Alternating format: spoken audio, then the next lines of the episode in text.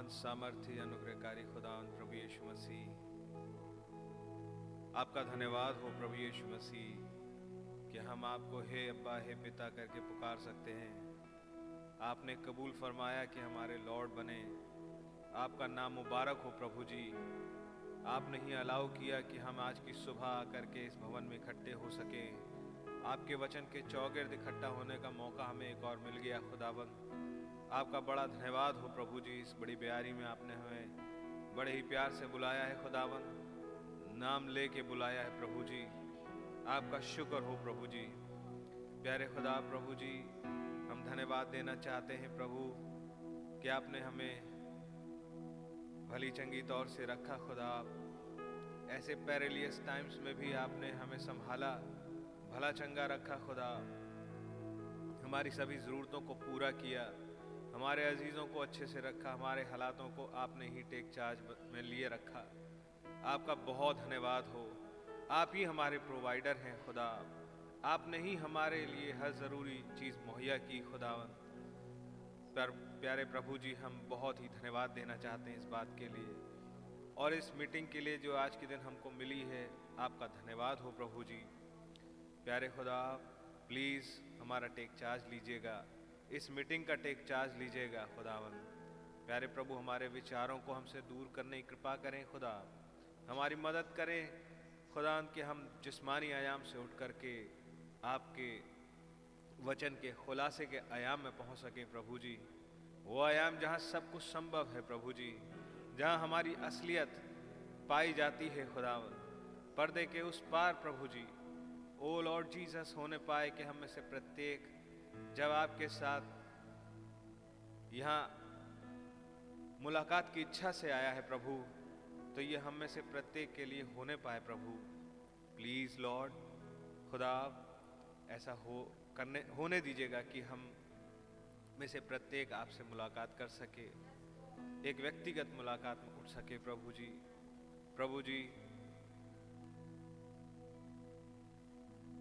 निवेदन करते हैं प्रभु हमें से हर एक की मदद कीजिएगा कि हम अपने प्रीडेस्टिनेशन को कैच कर सकें। जैसे हम आपके आंगनों में जाने जाते हैं प्रभु, हम उसके एहसास में उठ सकें प्रभु, ताकि आपके सामने एक राइट एटीट्यूड एक राइट वर्शिप हमारे अंदर से निकल सके। हमारा चाल चलन खुदाबंद आपको पसंद आने वाला हो सके। अपनी गलतियों, गुनाहों के लिए माफ़ी मांगते हैं प्रभु। और आपके सामने अपने हृदय की वेदी पे कुछ नहीं छुपाते। वरन मान लेते हैं कि आपसे गलतियाँ हुई प्रभु। पर आपके अनुग्रह की ओर ही दृष्टि करते हैं प्रभु। और आपसे रहम मांगते हैं प्रभु जी। खुदा आप आपकी सहायता मांगते हैं। प्रभु जी करेक्शंस मांगते हैं। अगुवाई मांगते हैं प्रभु। हम बहुत सौभाग्यशाली हैं प्रभु, कि हमारे लिए ये सब कुछ उपलब्ध और संभव है प्रभु, क्योंकि आप हमारे साथ प्रेजेंट है प्रभु। आपकी नेवर फेलिंग प्रेजेंस हमारे साथ उपलब्ध है। आपका बहुत शुक्र। प्यारे प्रभु जी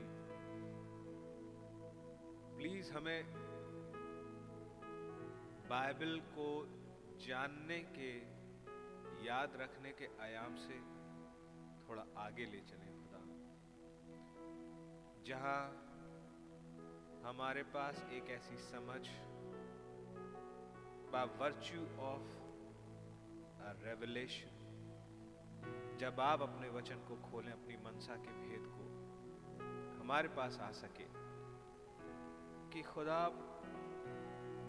हम उन प्रिंसिपल्स को जान सके, प्रभु समझ सके कि आपके राज में चीज़ें होती कैसे हैं, खुदा।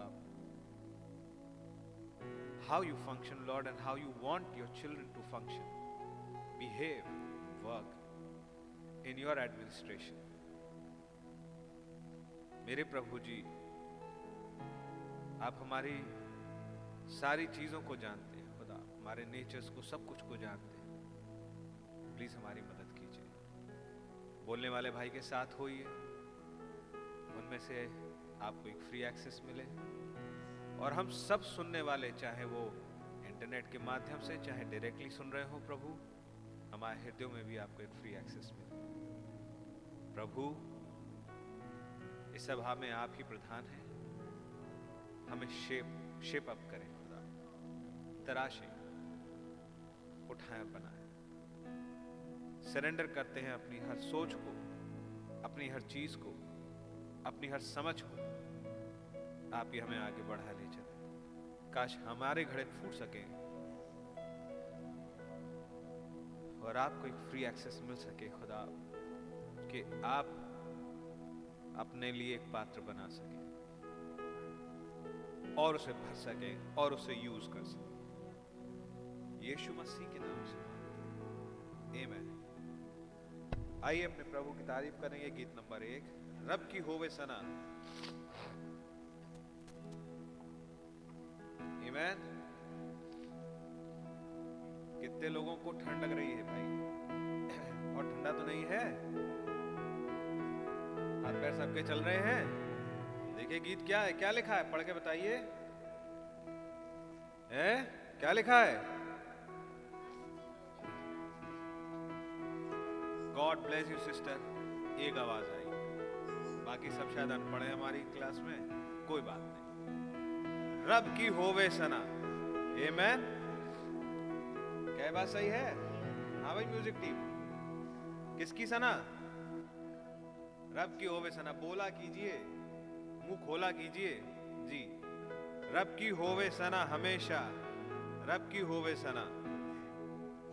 मैन तो हम यहाँ पर काय के लिए आए अपने प्रभु की वर्शिप के लिए। ठीक है नहीं? जी। म्यूज़िक की चिंता मत कीजिए, वो बिल्कुल सही चलेगी। मैं और आपको सही चलने की ज़रूरत है। मैं जी, आइए अपने प्रभु की वर्शिप करें।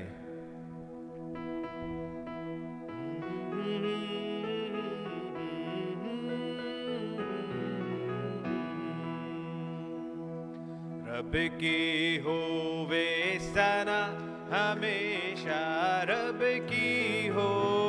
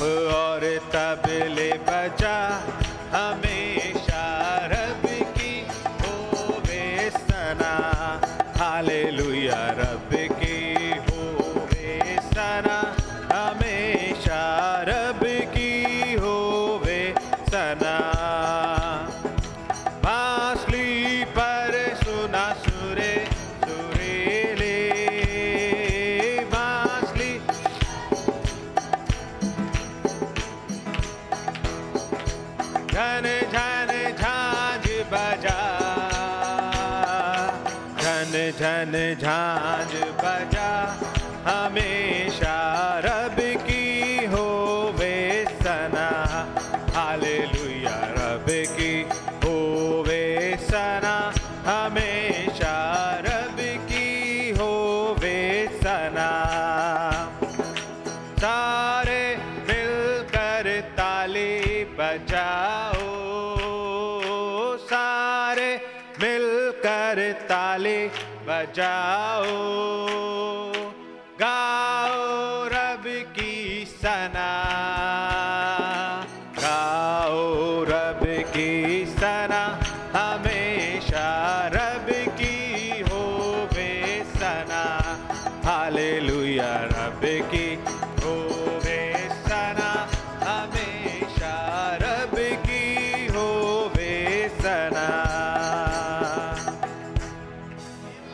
Amen. Hallelujah.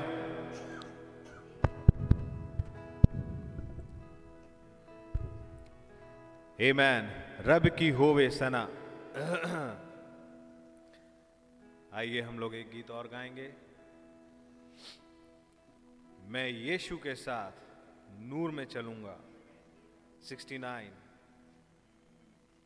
दिन और रात उसके पीछे मैं चलूँगा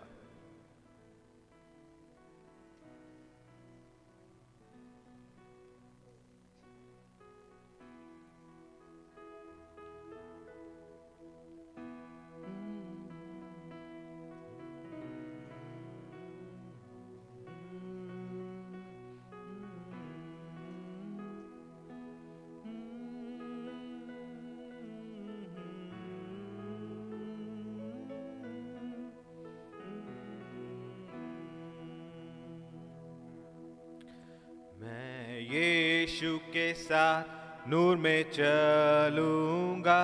दिनों रात उसके पीछे मैं चलूँगा, पीछे चलूँगा, फतेह पाऊँगा। यीशु मेरा मुंजी मसलू चलते चलते नूर में यीशु के साथ यीशु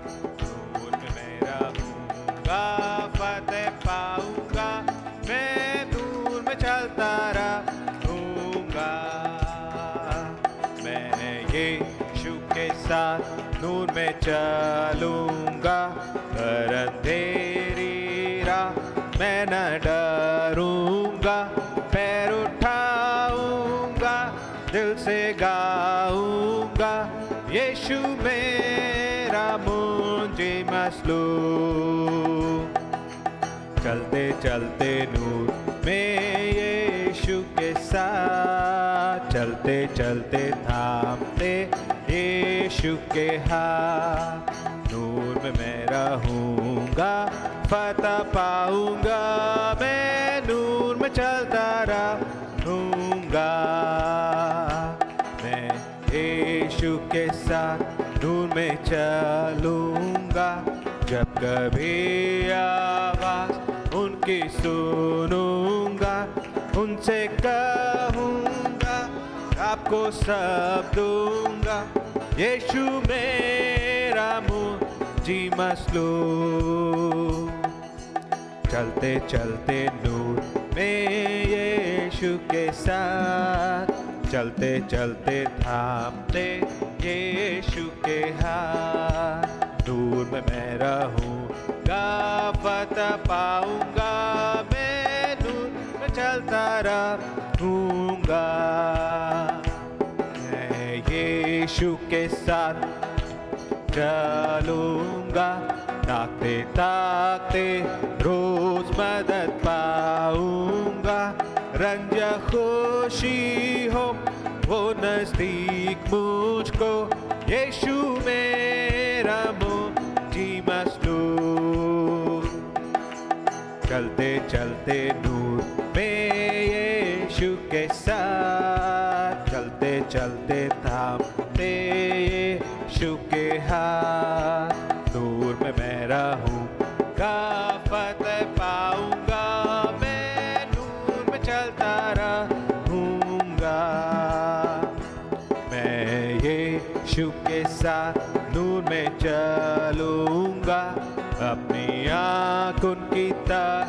तरफ़ लगाऊँगा। हाथ में है सलीब झंडा है अजीब।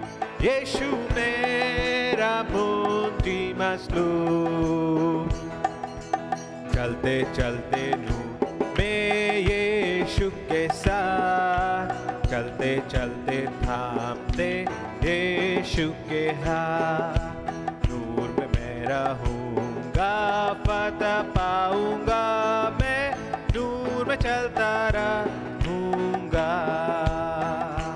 मैं नूर में चलता रहूँगा। Amen. आइए बैठ जाएँ। एक छोटी सी गवाही प्रभु की महिमा के लिए रखना चाहता हूँ।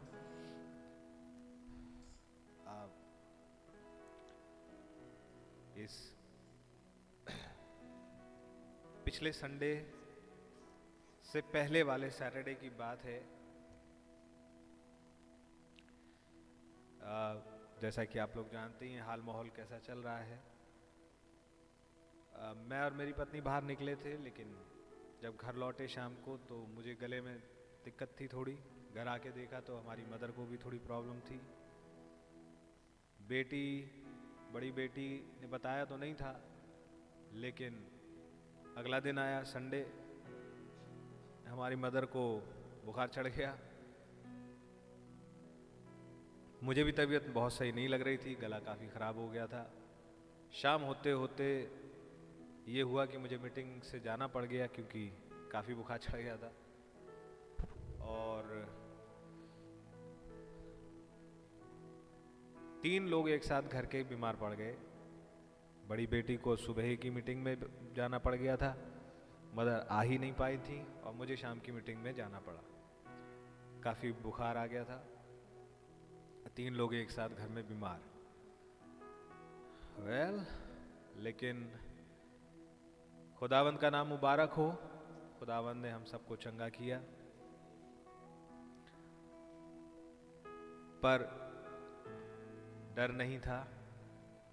और मेरे को मालूम था कि ये चंगाई आ रही है। और इट वॉज़ लाइक मैं मुस्कुरा रहा था कि अच्छा ठीक है। पर उसके पीछे जो कारण था, गवाही मेरी वो है। गवाही सिर्फ़ बीमारी नहीं है। बीमारी से चंगाई भी नहीं है। लेकिन क्यों ये बीमारी प्रिवेल नहीं कर सकी और खुदावंद कैसे बात करते हैं, उनके प्यार और अनुग्रह की गवाही देना चाहता हूँ। सैटरडे जब ये सब घर में शुरू हुआ उससे ठीक एक दिन पहले फ्राइडे को रात में थोड़ा देर हो गई हम लोग को। लेकिन सबने कहा, चलो, थोड़ी देर बैठते हैं, दुआ करते हैं। बहुत बढ़िया बात है। और जब हम लोग बैठे तो मेरे मन में कई पॉइंट्स थे, लेकिन प्रभु के अनुग्रह से ऐसा कर सके कि खुदा, आप आप ही कुछ इंस्पिरेशन दीजिए। और शॉर्ट में ही रख रहा हूँ। बाइबल खोली तो सामने निकला जरमाया 29 मैं आपके सामने पढ़ दे रहा हूँ। यर्मिया उसका उनतीसवां अध्याय। और ठीक सामने ये हाइलाइटेड वर्ड्स हैं इस वाले अध्याय की मेरी बाइबल में। और ग्यारहवीं आयत पे मेरी निगाह पड़ी। क्योंकि यहोवा की ये वाणी है। और ये तब तक मैंने अध्याय, चैप्टर कुछ नहीं देखा था। सीधी इस आयत पे ही निगाह पड़ी। क्योंकि यहोवा की ये वाणी है कि जो कल्पनाएँ मैं तुम्हारे विषय में करता हूँ, उन्हें मैं जानता हूँ कि वे हानि की नहीं, वरन कुशल ही की हैं। और अंत में तुम्हारी आशा पूरी करूँगा। इस वाले हिस्से को पढ़ा खुदा अपने ने। इन चीज़ों को खोला। दसवीं से पंद्रह चौदहवीं आयत तक।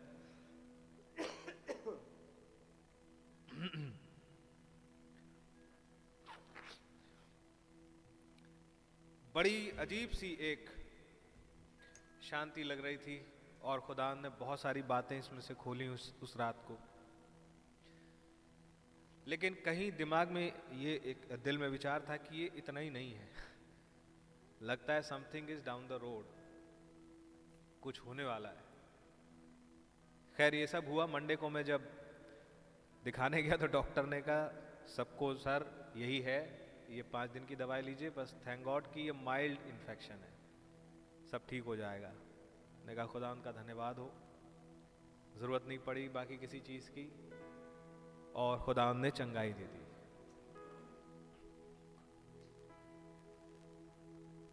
खुदावन ने रिवील किया कि तुम्हारे परिवार के लिए मेरी जो कल्पनाएँ हैं वो हानि की नहीं है। दैट हेल्प मी हो इस चीज़ ने मुझे थामे रखा।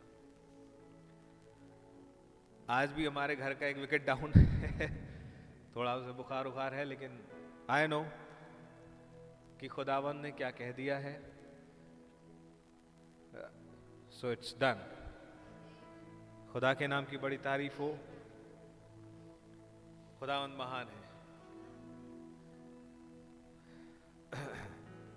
आइए एक गीत और हम लोग गाएँगे और फिर आज की वचन प्रचार की ओर चलेंगे। 226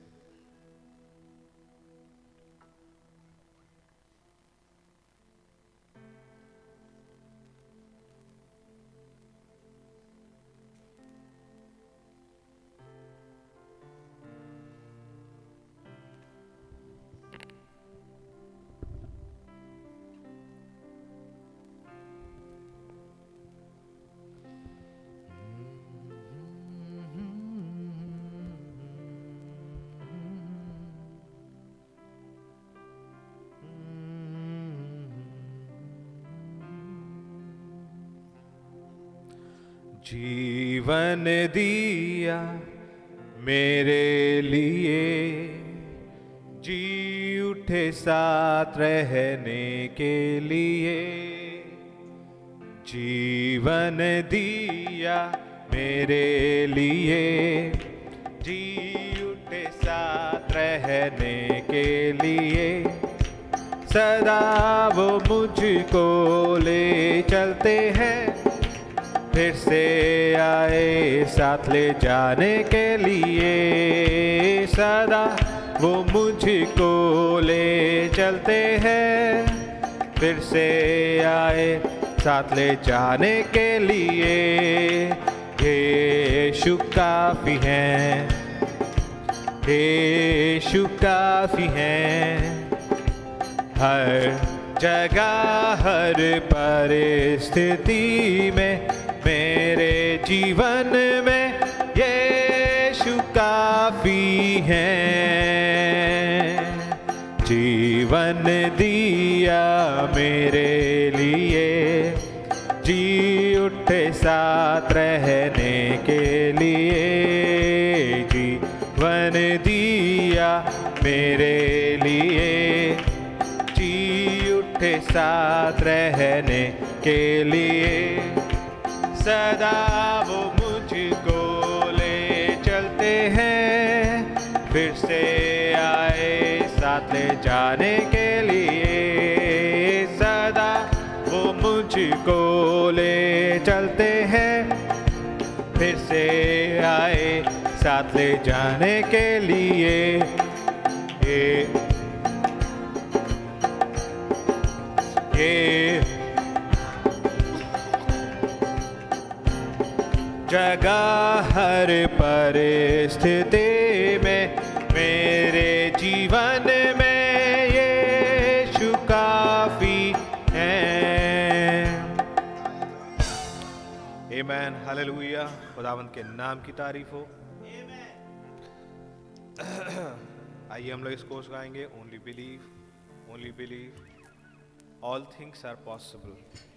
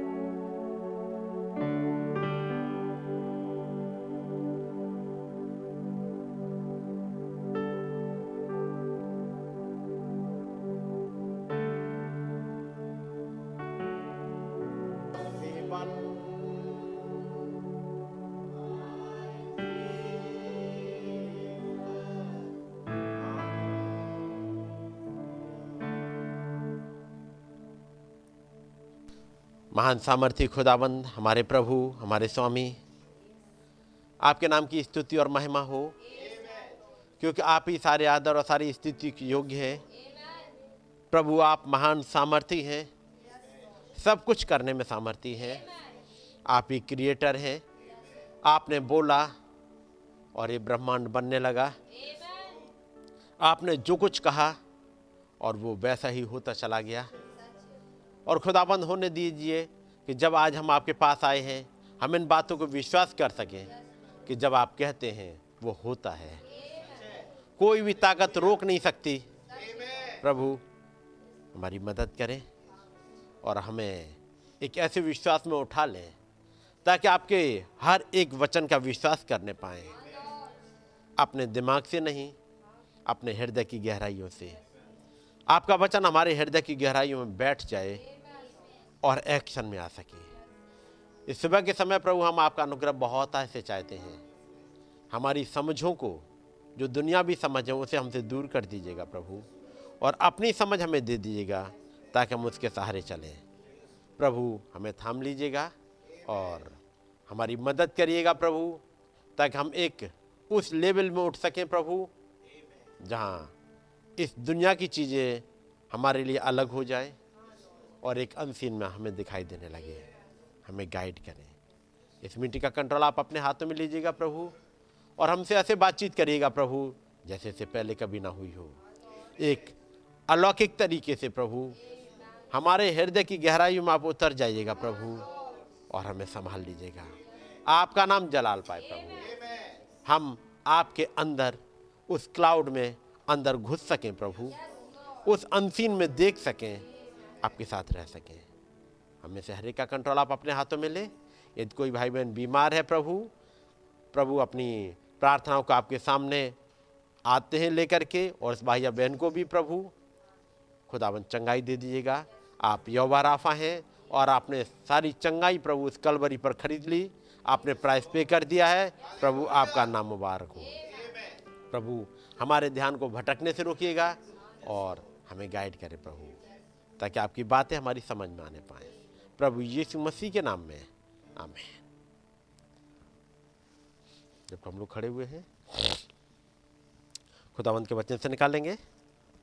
यहुन्ना और इसका चौदह अध्याय। यहुन्ना चौदह। और उसकी आठवीं आय से।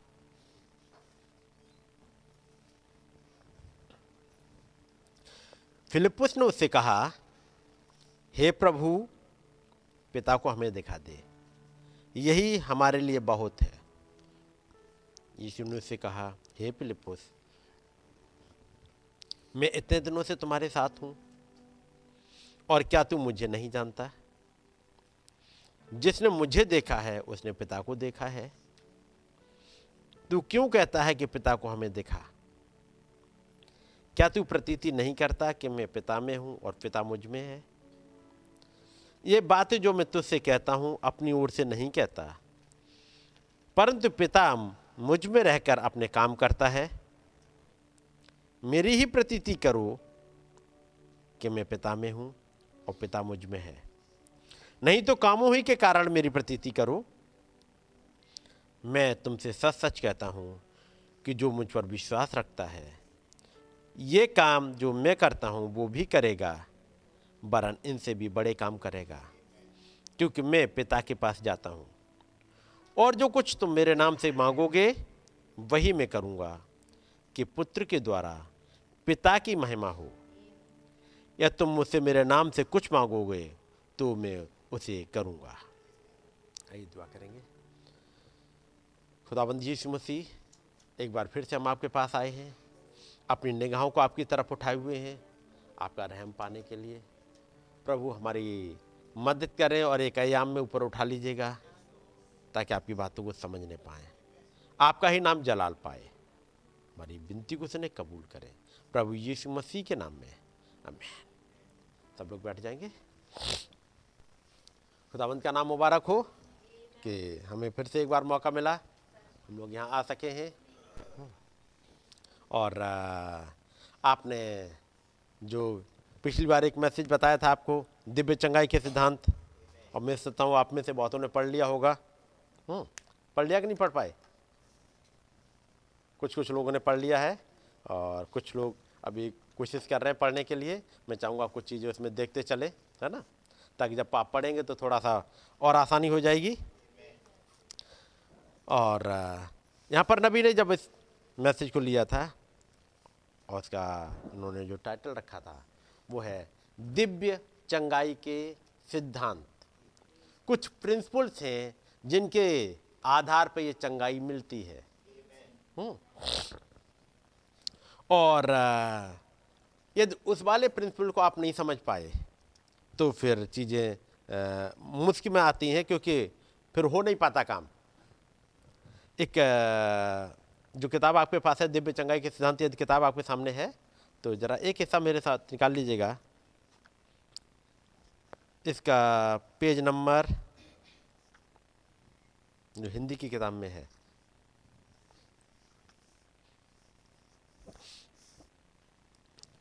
और वो है पेज नंबर 117 मैसेज का नाम है, विश्वास के लिए आधारभूत बुनियाद। मैसेज का नाम है अंग्रेज़ी में जो मैसेज है the fundamental foundation for faith 1955 का है, तेरह जनवरी का। दूसरा वाला मैसेज है इस किताब में, है ना? दिव्य चंगाई के सिद्धांत के बाद जो अगला वाला है, विश्वास के लिए आधारभूत बुनियाद या नींव। ठीक है नहीं? उसका पेज नंबर एक सौ सत्रह पैरा नंबर थर्टीन हो सकता है उसमें पैरा आगे पीछे हो, लेकिन ये दो मिल जाता है। और आप लोगों के पास किताब है? सुनिएगा।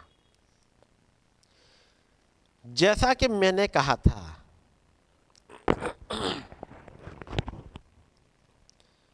विश्वास उपवास करने से नहीं आता है। कुछ लोगों को सोचना है कि उपवास करेंगे तो आ जाएगा। याद रखिए, विश्वास उपवास करने से नहीं आता है। विश्वास प्रार्थना करने से या एक किताब को पढ़ने से नहीं आता है? तो क्या उनको छोड़ दें? हम्म। इसका मतलब ये नहीं कि हम छोड़ दें। लेकिन वो कहते हैं, विश्वास एक अलग चीज़ है। ये सारी चीज़ें सपोर्ट करती हैं। सुनना, पढ़ना, उपवास करना, ये सब कुछ सपोर्ट करती हैं एक चीज़ के लिए। लेकिन ये फेथ नहीं है कि आपने उपवास रखा, इसलिए फेथ आ गया। फेथ एक अलग चीज़ है। ये, वो सब ठीक है। मिला? वो सब ठीक है। उपवास, प्रार्थना, किसी पुस्तक को पढ़ना, ये सब ज़रूरी चीज़ें हैं। तो फिर विश्वास किससे आता है? तब आपने एक लाइन और पढ़ी होगी। विश्वास सुनने से आता है। यदि विश्वास सुनने की बात होती है, अकेले केवल तो विश्वास पढ़ने से भी आता है? विश्वास प्रार्थना करने से भी आता है।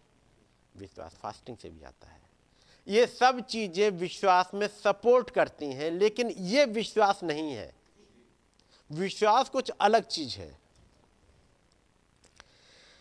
परंतु विश्वास आता है किसी चीज़ के मानवीय हृदय में स्थिर हो जाने के द्वारा। कोई एक चीज़ आपके हृदय ने पकड़ ली, जो आपको उतना ही सुनिश्चित होने के विषय में बताता है। यदि विश्वास अंदर आ जाए तो कितना सुनिश्चित हो जाता है? किसी चीज़ के मानवीय हृदय में स्थिर हो जाने के द्वारा, जो आपको उतना ही सुनिश्चित होने के विषय में बताता है, जितना कि आज रात्रि आप इस कलीसिया में आए। जब आप घर से आए, आपने अपनी पत्नी को बताया था कि आप सभा समाप्त होने के बाद घर पर होंगे। आप वैसा अचेतन अवस्था में होकर कर देते हैं। आप बस बाहर जाते हैं, कार में बैठ जाते हैं और बस अपने घर चले जाते हैं। ठीक है नहीं? विश्वास का मतलब समझाया नबी ने? को समझ में आया वो क्या है? जब आप घर से निकले, आपने अपनी मीटिंग के लिए जा रहे थे, आपने अपनी पत्नी को बताया, मैं जा रहा हूँ। मीटिंग में जा रहा हूँ। जैसे आप जो, आज आप लोग जब आए होंगे, मैं जा रहा हूँ, हमारी दस बजे मीटिंग ख़त्म चलेगी। हम एक बजे तक मीटिंग ख़त्म हो जाएगी। हम दो बजे तक घर आ जाएँगे। ऐसा होता है? और फिर दस बजे मीटिंग स्टार्ट होती है, एक बजे तक ख़त्म होती है और आप घर पहुँच गए होते हैं। क्या आपको कुछ एक्सरसाइज करनी पड़ी? इसके लिए अलग से कोई सोचना पड़ा कि मैं प्लान कर रहा हूँ, मैं दस बजे पहुँचूँगा, फिर मैं, फिर वहाँ से निकलूँगा। पता नहीं निकल पाया कि नहीं निकल पाया, फिर मैं घर पहुँच पाया कि नहीं पहुँच पाया। ये चीज़ें आपके अवचेतन मन में, अचेतन मन में ऐसी बैठी हुई हैं कि आपको पता है कि आप जाएँगे, आप मीटिंग में जाएँगे, आप इतने बजे पहुँच जाएँगे, इतने बजे चले आएँगे। आप बस, जब मीटिंग खत्म हुई, नबी कहते आप मीटिंग खत्म हुई, आप बाहर गए, आप कार में बैठे। कैसे मालूम है कि कार आपको घर तक पहुँचा देगी? किसी से बात करते हैं। मैं अभी आधा घंटे में आ रहा हूँ आपके पास। बस, चाबी उठाई, गाड़ी स्टार्ट करी, उसको ऑन करा, उसको एक्सीटर खींचा, चल दिए। ये सब ऐसे आसानी से होता चला जा रहा है। ये एक चीज़ अंदर बैठी हुई है, मैं जाऊँगा, अपनी चाबी उठाऊँगा, गाड़ी स्टार्ट करूँगा, वहाँ तक का रास्ता इतने किलोमीटर है, मैं इतनी देर में पहुँच जाऊँगा।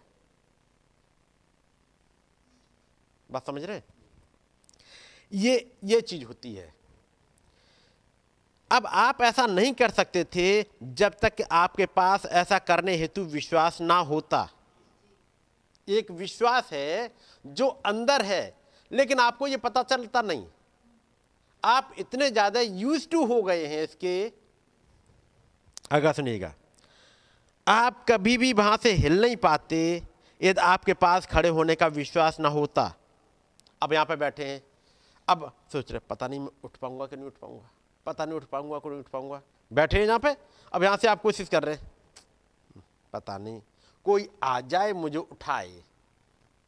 लेकिन पता नहीं मेरे पैर साथ देंगे कि नहीं देंगे। लेकिन आप, जैसे ही मीटिंग खत्म होगी, आप उठेंगे और चल देंगे। क्या आपने सोचा कि मेरे पैरों में पता नहीं इतनी ताकत है कि नहीं है? कोई सोचता है? आप बस उठते हैं और चल देते हैं। और पैर आपका साथ देते हैं। पैर आपको ले चल देते हैं। ये क्यों हो गया इतना? आप तो इस वाली एक्सरसाइज में इतना ज़्यादा कर चुके हैं। इतना ज़्यादा कर चुके हैं कि जब बचपन में छोटे थे ना, छोटे पे छोटा बच्चा जो अभी छह महीने का है, उसे कहो खड़े हो जाओ। खड़ा होता है? नहीं। लेकिन फिर एक दिन थोड़ा सा हिम्मत जुटाता है, थोड़ा सा उठा, धम से बैठ गया। अभी भी नहीं उठ पाया। और वो बाकियों को चलते देखता है, दूसरे बच्चों को जो उससे बड़ा हो छह महीने, उसे चलते हुए देखता है। वो भी वैसा ही करना चाहता है। वो भी कोशिश करता उठने की, उठा, फिर वहीं धम से गिरा। उठ ही नहीं पा रहा। और देखता, देखो, ये सामने वाले के साथ कैसा अजूबा है। ये तो बस उठता है, दौड़ देता है, गिर पड़ता है, फिर से उठ के खड़ा हो जाता फिर चल देता है। मेरे साथ ही दिक्कत है।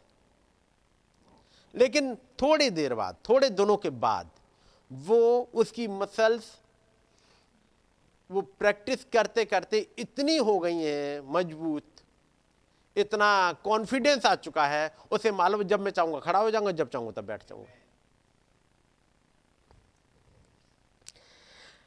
परंतु आप तो इतना अधिक कर चुके हैं और आप बस उन नियमों के आदि हो चुके हैं कि ये आपके लिए एक स्वाभाविक सी बात है। अब इसमें आपको कोई अजूबा नहीं लगता। लगता है? सीधे खड़े होने में कोई अजूबा लगता है आपको? लेकिन यदि मान ली किसी जानवर से कहें, गाय से कहें, गाय, जरा सीधी खड़ी हो, हाथ ऊपर करो। क्या हो पाएगी? नहीं हो पाएगी। उसकी प्रैक्टिस नहीं है। लेकिन यदि धीमे धीमे उनकी प्रैक्टिस कराई जाए, वो भी करने लगेंगे। जैसे आपने देखा होगा सर्कस में जानवर कर रहे होते। एक जानवर कुछ नहीं कर पा रहा है, अगला जानवर वैसे ही खूब चलता फिरता है। ये कैसे कर ले रहे हैं? एक प्रैक्टिस पे। और वो प्रैक्टिस कैसे? क्योंकि कोई टीचर है जो उनको सिखाता, नहीं। खड़े हो थोड़े से। वो अभी कर रहा है, नहीं नहीं नहीं। वो फिर गिर पड़ रहा है, नहीं, फिर वो कोशिश कर रहा है। एक दिन उठाने के बाद जब वो एक प्रैक्टिस में आ गया वो इतना ज़्यादा मज़बूत हो गया है, इतना मतलब प्रैक्टिस में आ चुका है कि उसे अब सोचने की ज़रूरत नहीं है। तब नबी कहते यदि हम पूर्ण त्याग स्वयं को, खुदा को और उसकी मर्ज़ी को सौंप सकें और अपने स्वयं के विचारों के लिए मर जाएँ, हमारे अपने विचार क्या हैं? पता नहीं मैं खड़ा हो पाऊँगा कि नहीं हो पाऊँगा। जैसे छोटे बच्चे का होता है, मैं उठ पाऊँगा नहीं उठ पाऊँगा? आपसे कहा जाए आप जरा ज़मीन से छलांग लगा के और वो वो क्या कहते हैं वो क्या कह, वो जिम्नास्टिक टाइप का करके और फिर खड़े हो जाओ। हो जाओगे? आप उछले एक अंदर चक्कर लगाया और फिर आके खड़े हो गए। कितने तो हो जाएँगे आप में से? नहीं हो पाएँगे। क्यों? लेकिन जो सामने है जो इंसान कर रहा है वो भी हमारी आपकी तरह है। लेकिन उसने कुछ प्रैक्टिस की है मतलब कुछ चीज़ों पर विश्वास रखा है। उसने जो जिम्नास्टिक कर रहा है, उसने अपने पर रखा है। नहीं, मैं ऐसा कर सकता हूँ। और उसने करा। यहाँ यदि आप खुदाबंद के बचन पर आके विश्वास कर पाए, अपना निकाल दिया। अब यहाँ पर अलौकिक की बात है। यदि आप कर पाए खुदाबंद के वचन के विश्वास वचन पर, नबी कहते हैं, यदि आप स्वयं को खुदा को और उसकी मर्ज़ी को सौंप सकें और स्वयं आपके विचारों के लिए मर जाएँ और मसीह के मन को अपने अंदर होने दें। तो ठीक वही आत्मा के कार्य हम में से होकर क्रियान्वित होंगे। जैसे कि बस प्राकृतिक चीज़ें होती हैं, ठीक वही काम। क्योंकि हमें पहले ही उसी उद्देश्य से सृजा गया है। हमें क्रिएट क्यों किया गया था? अदन की बाटिका में जब बनाया गया, आदम को रखा गया, उससे पहले खुदाबंद ने जब उत्पत्ति एक में उसे बनाया, और उसे कहा, खुदाबंद ने कहा था, आओ हम मनुष्य को अपनी समानता में बनाएँ। जैसे खुदाबंद क्रिएटर है, उसका बेटा भी क्रिएटर हो। खुदाबंद सारी चीज़ों पर कंट्रोल करता है, उसका बेटा आदम भी कंट्रोलर हो। जैसे पूरी सृष्टि उस खुदाबंद की आज्ञा को मानती है, इस छोटे, इस बेटे की भी माने, इस पर्पज के लिए सृजे गए थे। खुदाबंद ने कभी भी एंजल्स को अपनी समानता नहीं बनाया। आप बचन में पढ़ोगे, उसने आदम को अपनी समानता बनाया। पढ़ाया ना? तो फिर अधिकार किसके पास ज़्यादा होगा? जो खुदा की समानता बना गया, जो बेटा है। यानी ये हर एक चीज़ पर अधिकार रखेगा। इसका मतलब समझ लिया आपको कितनी ज़्यादा पावर दी। जब खुदावन ने सोचा, जब आपको क्रिएट किया तो उसने क्या सोच के क्रिएट किया? कि ये पूरे सब पे अधिकार रखे। और खुदाबंद की सोच में आज भी यही है मेरे और आपके लिए। वो वो खुदाबंद अपने विचार नहीं बदलते। उस खुदाबंद ने हमें कभी बीमार हालत में नहीं बनाया। उनके विचार आज भी हमारे लिए बीमारी के लिए नहीं है। कि मैं और आप बीमार रहें। लेकिन जहाँ पर रह रहे हैं, यहाँ पर वो क्लाइमेट डीमंस तमाम बीमारियाँ, तमाम वायरस ये आके अटैक करते रहते हैं। लेकिन उस खुदाबंद की मर्ज़ी नहीं है कि आप बीमार रहो। मेरी बात समझे? उस खुदावंत की मर्ज़ी नहीं है। उसकी सिद्ध इच्छा में नहीं है कि आप बीमार रहो। और जब देखा कि इंसान बीमारी में फंस रहा है, मुश्किलों में फंस रहा है, वो मान खुदाबंद उतर के आए। जब उन्होंने अपना यहोवा करेक्टर दिखाया ताकि अपनी प्रजा के बीच में रहें, और वहाँ देखा ढेर सारे बीमार हैं। खुदाबंद ने अपना यहोवा राफा करेक्टर दिखाया और उनसे कहा, मैं तुम्हारा चंगा करने वाला खुदाबंद हूँ। उन्होंने अपना यहोवा राफा करेक्टर दिखाया दिखाया और कहा, ये मैं चंगा करने वाला हूँ और मैं ये चाहता ही नहीं कि तुम बीमार रहो।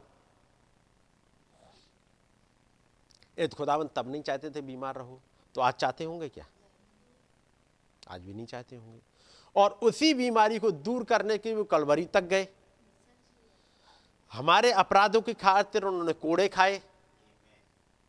पड़ा है? सब कुछ किया था कि मैं और आप बीमार ना रहें और फिर भी हम बीमार रहते हैं। जैसे कहते हैं ना, जो नबी जब कहते हैं कि एक माँ ने अपने बच्चे के सामने हर एक झुंझुना हिलाया कि बच्चा सुन ले, लेकिन बच्चा सुन के नहीं दे रहा। उस महान खुदाबंद ने हर एक प्रॉमिस पूरी करी, हर एक प्राइस पे किया ताकि मैं और आप न बीमारी वाली हालत में रहें, न डाउट वाली हालत में रहें, न किसी डीमन के द्वारा पजेस्ट रहे, कोई डीमन आके हमें परेशान करे। इसके लिए खुदाबंद ने नहीं रखा। लेकिन तब भी चूँकि हालात में हम फंसे रहते हैं और इस वचन पे, जो खुदाबंद का वचन पे, उसे पूरी तरह से भरोसा कर नहीं पाते। अभी जैसे कहते ना, अभी वो छोटे बच्चे की तरह अभी सीख ही रहे हैं। थोड़ा सा खड़े हो गए एक बार, दो कदम आगे बढ़े, गिर गए। फिर खड़े हो गए, फिर गिर रहे।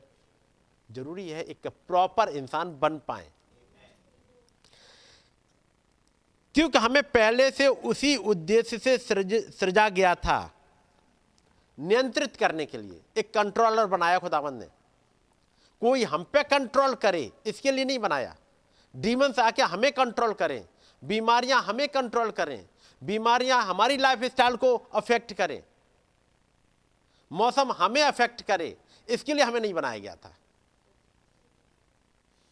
ये तूफ़ान जो वहाँ कोलोराडो का तूफ़ान आया था, ये भाई ब्रैनम की ट्रिप को अफेक्ट करे।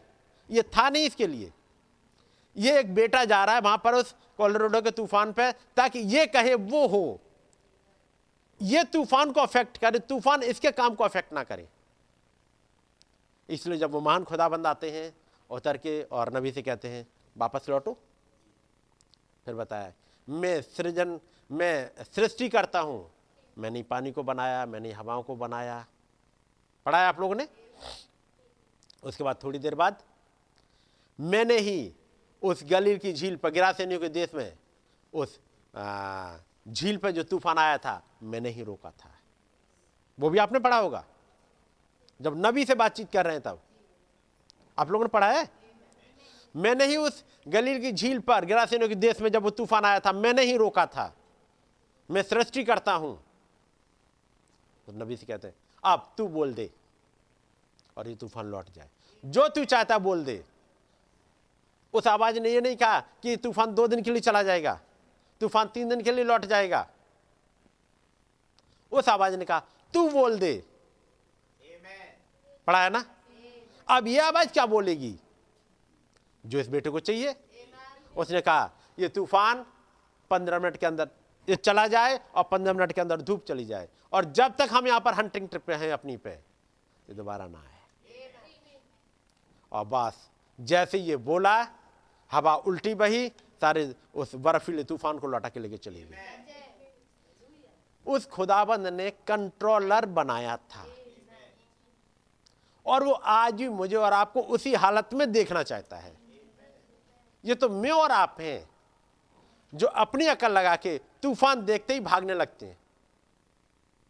वहाँ पे पूरी, वो, टीम है। बताया, तूफ़ान आ रहा है। नबी ने कहा, ऐसा करना, जैसे ही तूफ़ान के पहले भी बूंद गिरे, लौट आएँगे, सब हम लोग लौट आएँगे, क्योंकि मालूम तूफ़ान बहुत खराब होता है। लेकिन अब हम महान खुदा बंद आए और वो कहेंगे अपने बेटे से, मैंने तो ये कंट्रोलर बनाया है, तू वापस लौट। जिस पर्पज से, जिस उद्देश्य से खुदा बना, ये सिखाते जा रहे हैं कि मैंने तुम्हें बनाया क्या है? वो सेंटेंस सुनिएगा। मैं फिर से पढ़ दे रहा हूँ। क्योंकि हमें पहले ही उसी उद्देश्य से सृजा गया था, नियंत्रित करने, शासन करने, और खुदा की प्रशंसा करने, और खुदा के लिए जीने हेतु। ये है जिसके लिए हमें बनाया गया। पर्पज सुन लीजिएगा। Because we we are first created for that purpose है ना? वो क्या है? To control purpose to control to rule to praise God and to live for God खुदा के लिए ही जिए, उसकी तारीफ़ के लिए जिए तो उसकी तारीफ़ करें कंट्रोल करें। अब यहाँ पर देखो तो हम लोग कहाँ पाए जा रहे हैं? उद्देश्य ये था और हम अपने उद्देश्यों से बहुत नीचे रह रहे हैं। जिसे कहते हैं अपने स्टैंडर्ड से बहुत नीचे रह रहे हैं। क्योंकि वो स्टैंडर्ड जिस पर्पज के लिए रखा गया हमें वो समझ ही नहीं पा रहे हम। और इस युग में खुदाबंद ने जब एक नबी को भेजा, इसी एक उद्देश्य के साथ ताकि पता लगे कि मैं और आप हैं क्या। अब जो हम लोग ने यहाँ पढ़ा यूना चौदह में, पहले पहले ऐसे पहले ऐसे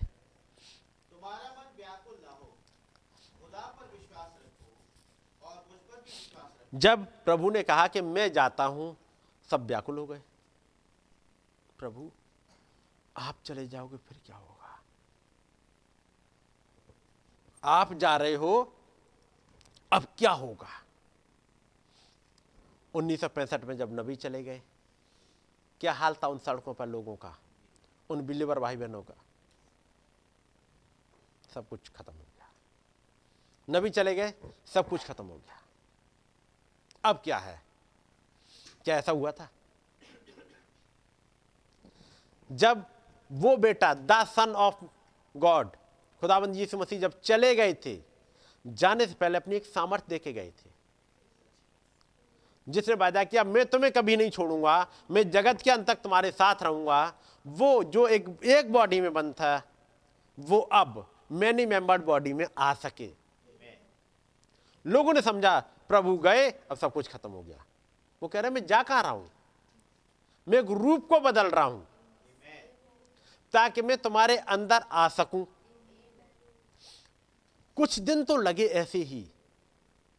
जिस दिन क्रूज पर चढ़ा दिया गया, अगले दिन तक सैटरडे का माहौल बहुत खराब सा है।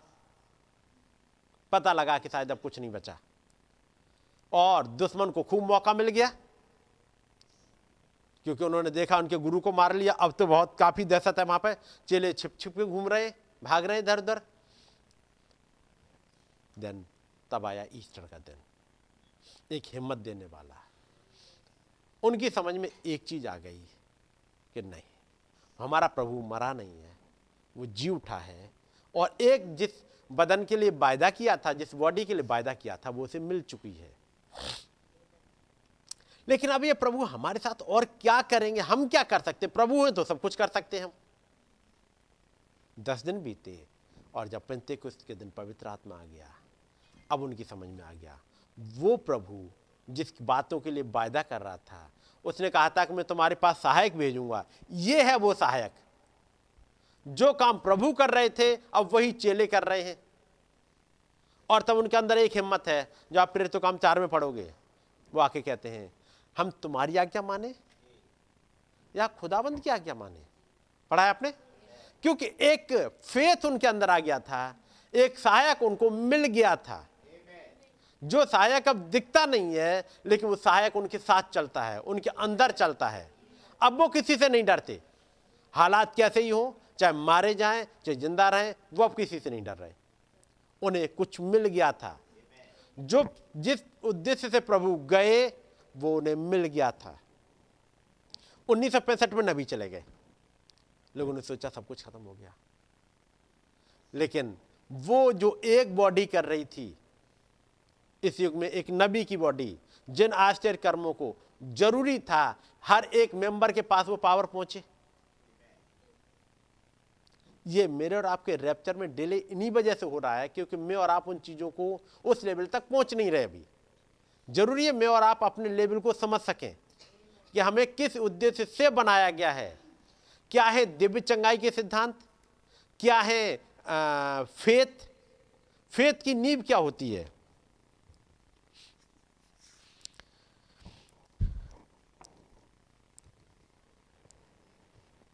तीसरी पहली याद पढ़ ली दूसरी याद से पढ़िएगा। मेरे पिता के राज्य में हम्म। बहुत से रहने के स्थान हैं। हम्म। यदि ना होते तो मैं तुमसे कह देता। हम्म। क्योंकि मैं तुम्हारे लिए जगह तैयार करने को जाता हूँ। और यदि आगे आगे आगे। और यदि मैं जाकर तुम्हारे लिए जगह तैयार करूँ तो फिर आकर तुम्हें अपने यहाँ ले जाऊँगा कि जहाँ मैं हूँ वहाँ तुम भी रहो। और उन्होंने जगह तैयार कर दी और लेने के लिए आ गए। उन्नीस में वो किताब लिए हुए आ गए। ताकि मैं और आप वहाँ जाके रह सके। ये वायदा था 2000 साल पहले। अब इस युग में पूरा होना है, जिसके लिए प्रभु ने कहा, मैं जाता हूँ तुम्हारे लिए जगह तैयार करने, तुम्हारा रिडम्सन क्लियर करने। 2000 साल तक वो पिता के सिंहासन में बैठ के उन्होंने उन तमाम कामों को किया, ताकि हर एक वो बिलीवर जो बचाया जाना है, वो जिसका नाम मेमने के जीवन की किताब में लिखा हुआ है, वो छुड़ा लिया जाए और छुड़ाने के बाद वो सिंहासन से उठे, मोहरे तोड़ी, लेके उतर आए।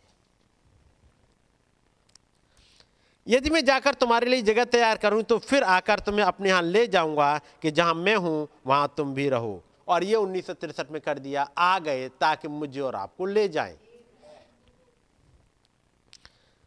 और जहाँ मैं जाता हूँ, तुम वहाँ का मार्ग जानते हो। प्रभु कह रहे हैं, जहाँ मैं जा रहा हूँ, वहाँ का तुम मार्ग जानते हो। उसका मतलब इतने दिनों में कहीं मार्ग सिखाया होगा, मार्ग समझाया होगा, कहाँ जाना है और कैसे जाना है, ये सब कुछ सिखाया। इन्होंने थ्योरी पढ़ ली सबने। जो देखना चाहिए, वो अभी भी नहीं देखा। इसलिए पांचवी आयत में थोमा ने उससे कहा, हे प्रभु हम नहीं जानते कि तू कहाँ जा रहा है। हम्म। तो मार कैसे जाने? थोमा इतने दिनों से तू मेरे साथ है तो अब तक ये नहीं समझ पाया मैं आया क्यों था? तू ये नहीं समझ पाया मैं हूँ क्या? मेरे आने का उद्देश्य क्या है? ये केवल एक प्रॉफिट नहीं है कि प्रॉफिट आए और चले गए आए और चले गए आए और चले गए ये प्रॉफिट नहीं है। थोमा तूने अब तक क्या समझा? और ये समय है जब उस कम्युनियन का, उसके बाद अगला एक दिन मिलेगा भी नहीं आमने सामने बैठने को ऐसे फ़िज़िकल तौर पे।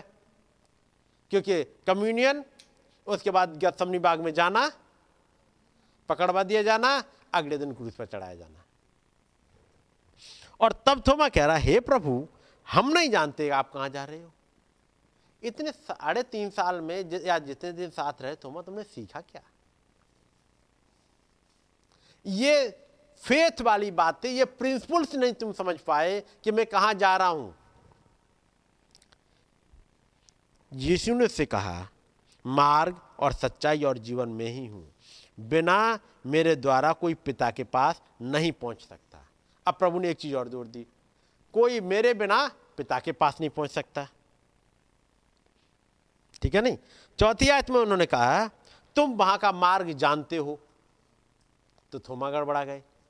हमें तो अब तक सिखाई नहीं गया। ये भेद तो हमें पता ही नहीं। अगला, सातवीं आयत। यदि तुमने मुझे जाना होता तो मेरे पिता को भी जानते। यदि तुमने मुझे समझ लिया होता, मैं क्या हूँ? ये वचन देधारी यदि समझ लिया होता, ये लोगोश है। ये वो वचन है जिसने पूरी सृष्टि की, सृष्टि करी है, ये सृष्टि करता है। यदि तुमने मुझे जाना होता तो मेरे पिता को भी जान जाते। अतः प्रभु कहते हैं, अब उसे जानते हो और उसे देखा भी है। तुमने देखा भी हो तुम जानते भी हो। तो फिलिपुस क्या कह रहे हैं? फिलिपुस ने उससे कहा, हे प्रभु, पिता को हमें दिखा दे, यही हमारे लिए बहुत है। हे प्रभु, पिता को हमें दिखा दे। ये अभी एक लेवल पर चल रहे हैं। इस फिलिपस के बारे में मालूम है? जब ये प्रभु के पास पहली बार आया, उसने कहा, हे रब जब खुदाबंद ने उसे बुलाया था, प्रभु ने उसे बुलाया था, तभी इसने कुछ कहा था। कुछ घटना इसके साथ हुई है, स्टार्टिंग में अब वो फिलिपस क्या कह रहा है? हे प्रभु, पिता को हमें दिखा दे, यही हमारे लिए बहुत है। बस। फिलिपुस तब भी समझ गया था, जब पहले बुलाया गया था। लेकिन एक जिस लेवल पर जाना चाहिए, वो लेवल अभी नहीं समझ रहा है, वहाँ गड़बड़ा रहा है। ये सिद्धांत थे जो नहीं आए थे समझ में। जब प्रभु ने कहा जहाँ मैं जाता हूँ, तुम माँ का मार्ग जानते हो। तो माँ कहता हमें क्या पता? हम तो नहीं जानते। तब प्रभु को बताना पड़ा, क्या तुम जिन्हें कहते हैं, वो फाउंडेशन नहीं पता तुम्हें क्या? यानी इतने दिनों में तुम फाउंडेशन नहीं समझ पाए। मैं क्या हूँ? कहाँ से आया हूँ? उद्देश्य क्या है? और आगे तुम्हारे लिए तुम्हारे लिए क्या रखा हुआ है? तुम्हारे लिए फ्यूचर में एक चीज़ रखी हुई है। न तो कोई बीमारी, ना कोई मौत, ना कोई तुम पे अब कब्जा कर नहीं पाएगा। फ़िज़िकल तौर पे चूँकि उम्र की वजह से सोना पड़ेगा, लेकिन पे मौत नहीं आएगी। वो जिला उठाने वाली सामर्थ कबर में भी साथ जाएगी और ऊपर भी साथ जाएगी। वो जिला उठाने वाली सामर्थ नहीं खत्म हो रही। तुम्हें बहुत कुछ मिल रहा है, लेकिन अभी वो अयाम इनके ऊपर खुल नहीं रहा। और जब सातवीं आयत में यदि तुमने मुझे जाना होता तो मेरे पिता को भी जानते। या तुमने मुझे जाना होता तो पिता को भी जानते। फिर आगे प्रभु कहते हैं, तुम अब उसे जानते हो, और उसे देखा भी है। तब फिलिपुस कहते हैं, हे प्रभु, पिता को हमें दिखा दे, यही हमारे लिए बहुत है। अब वापस मैं इस पर आता हूँ सेंटेंस पे। जो कहा था नबी ने।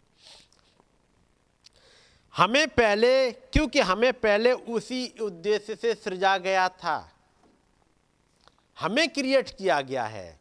उसका उद्देश्य पता क्या है? टू कंट्रोल टू रूल कोई हमें कंट्रोल करे इसके लिए नहीं। हमें कंट्रोलर बनाया उस महान खुदाबंद ने। टू रूल खुदा की प्रशंसा करने और खुदा के लिए जीने हेतु। अब यीशु ने कहा, यह तुम मुझमें बने रहो और मेरा वचन तुम में बना रहे। तो जो कुछ तुम मांगो, जो कुछ चाहो मांगो, वो तुम्हें मिलेगा। यह तुम मेरे वचन में और मेरा वचन तुम में अब मैं एक चीज़ पे आता हूँ। वापस इसी मैसेज में दिव्य चंगाई के सिद्धांत। पिछली बार हम लोगों ने पढ़ा था।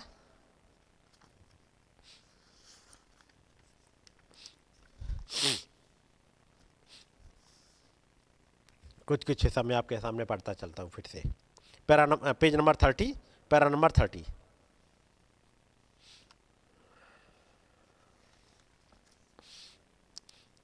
अब ध्यान दें, और कभी भी इसे ना भूलें। पैरा नंबर थर्टी का सेकंड पैरा है। आप लोग जो यहाँ पर बीमार पड़े हुए हैं और जरूरतमंद हैं, खुदा की किसी भी दिव्य प्रतिज्ञा के प्रति, खुदा की किसी भी दिव्य प्रतिज्ञा के प्रति एक सही मानसिकता का रवैया इसको घटित कर देगा। खुदाबंद ने जो भी अपनी प्रॉमिस करी है जो जितनी भी डिवाइन प्रॉमिस है यदि आपका माइंडसेट सही है आपका एटीट्यूड सही है तो आपके लिए हो जाएगा। वो प्रॉमिस आपकी हो जाएगी यदि आपका एटीट्यूड आपका रवैया बिल्कुल सही है। जब आप विश्वास करते हैं और खुदा को उसके वचन पर लेते हैं और कहते हैं ये ऐसा ही है। और विश्वास करते हैं कि ऐसा ही है। खुदा इसे घटित कर देते हैं। विश्वास क्या किया? कि जो बात कही गई है, ऐसी ही है। अब देखिएगा, चंगाई कैसे आई है? अब जब नबी चंगाई की तरफ़ जाते हैं कुछ आगे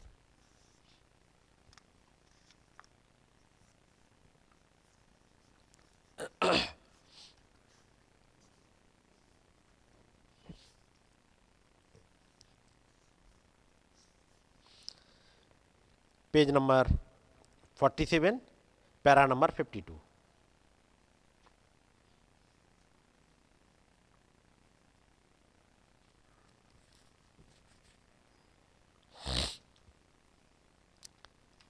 मिल गया? उसे थोड़े से ऊपर से।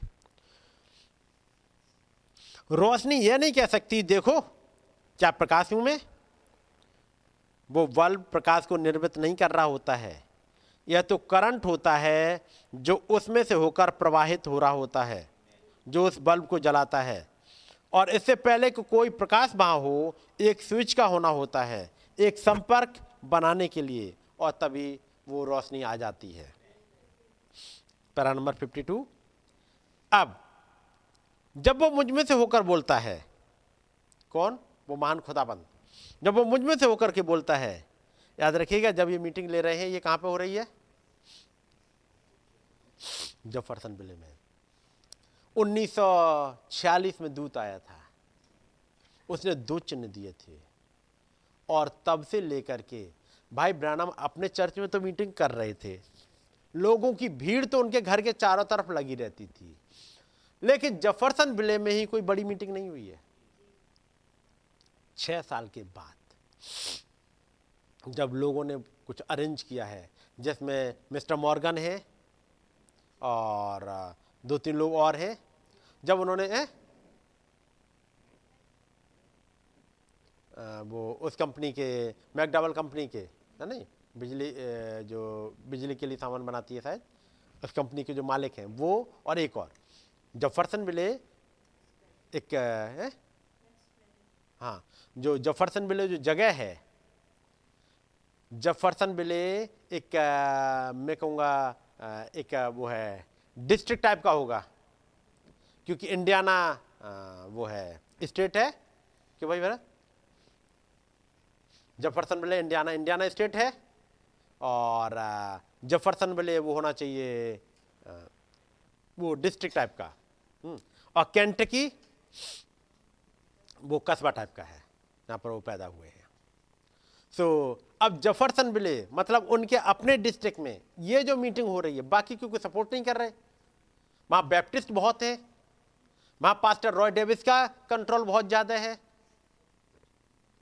इन तमाम चंगाइयों को, लेकिन अब ये जो मीटिंग हो रही है, ये मीटिंग इसमें एक पर्सन बैठा हुआ है, जिसका नाम है कांग्रेसमैन अफसर कांग्रेसमैन अफसर थोड़े दिनों पहले ही चंगा हुए हैं। वो शायद सन पचास में या इक्यावन में, ऐसे ही क्यों चंगे हुए हैं? पचास इक्यावन की बात है। और वो चंगे हुए और इस मीटिंग में भी आए हुए हैं। अब नबी कहते हैं, अब वो मुझमें से होकर बोलता है और मैं जान जाता हूँ, वो मुझे बताता है और मैं से वैसे ही देखता हूँ। जैसे ठीक यहाँ पर देख रहा हूँ। परंतु जब वो नहीं बोलता है तो मैं भी कुछ नहीं कह सकता हूँ। या बस मैं सभा में चलता हुआ मंच पे आता हूँ और जैसे ही मैं चलता हुआ अंदर आता हूँ, मैं देखता हूँ, मैं एक भूसे का ढेर देखता हूँ। पढ़ा है ना? मैं एक भूसे का ढेर देखता हूँ। बस मेरे सामने जहूर में आते हुए। और मैं भूसे के विषय में बोलना शुरू कर देता हूँ। मैं एक छोटे लड़के को चोट खाते हुए देखता हूँ भूसे के ढेर पर। मैं उसे कई वर्षों बाद व्हील चेयर या किसी चीज़ पर पुस्तकें बेच, बेचते हुए देखता हूँ। मैं उसे किसी एक महान आदमी के रूप में किसी बड़े ऑफ़िस में देखता हूँ, जहाँ एक आदमी ही जो कि गोल गले का कॉलर नुमा पहने हुए कुछ पहने हुए है। इसके विषय में बोलना चालू कर देता हूँ।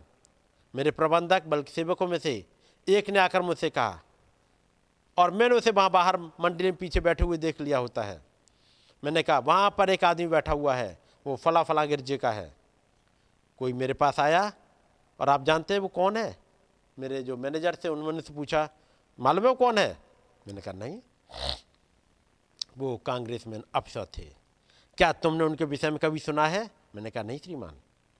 उसने कहा, वो राष्ट्रपति बनने की दौड़ में है। मैंने कहा, मुझे याद नहीं है। उसने कहा, ये छियासठ वर्षों से अपंग, अपाहिज हैं। जी हाँ श्रीमान। उसने कहा अच्छा क्या होने वाला है? मैंने कहा, मुझे नहीं मालूम। आपने पढ़ा है कांग्रेस मन अफसर की, उस घटना को? शायद कुछ लोगों ने नहीं सुना होगा। मैं इसे पढ़ दे रहा हूँ।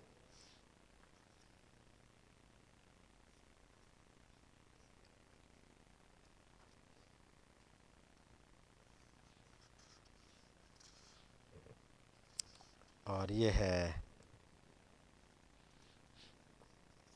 कांग्रेसमैन अफसौ की।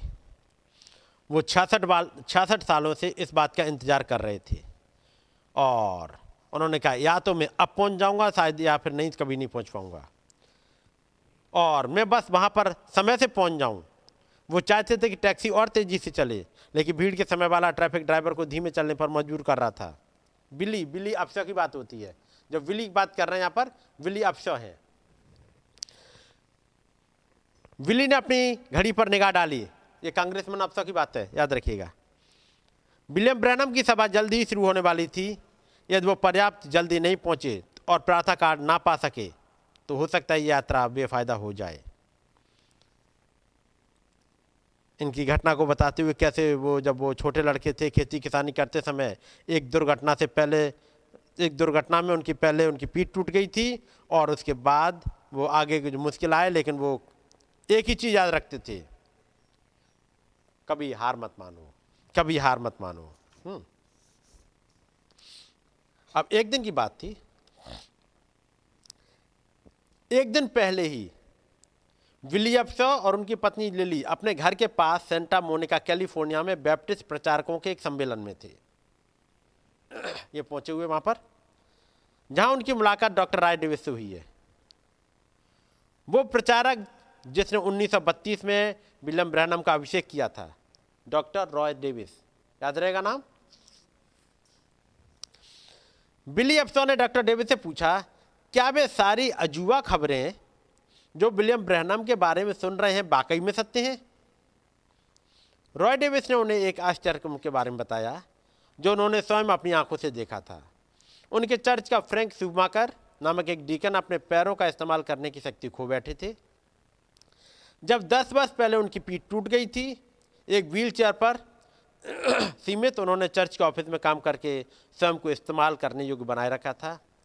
पिछले साल सुमाकर भाई ब्रनम की एक मीटिंग में गए थे, जो चंगाई सभा वाली मीटिंग थी। उस रात को विलियम ब्रनम ने कहा कि उन्होंने फ्रैंक सुमाकर का दर्शन देखा है कि वो चल फिर रहे हैं। सुमाकर तुरंत ही उठ खड़े हुए और अपने व्हील चेयर से उठकर चलने लगे। डॉक्टर डेविस ने विली आपसा को बताया कि फ्रैंक सुमाकर तब से बिल्कुल अच्छी तरह चल फिर रहा है। ये गवाही दी थी उस मीटिंग में क्योंकि अभी बैप्टिस्ट हैं बैप्टिस्टों की मीटिंग हो रही थी बिल्ली आपसा भी बैप्टिस्ट है? और रॉय डेविस भी बैप्टिस्ट हैं।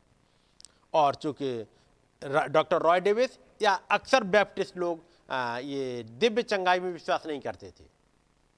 लेकिन विलियम अफसो ये विश्वास करते थे।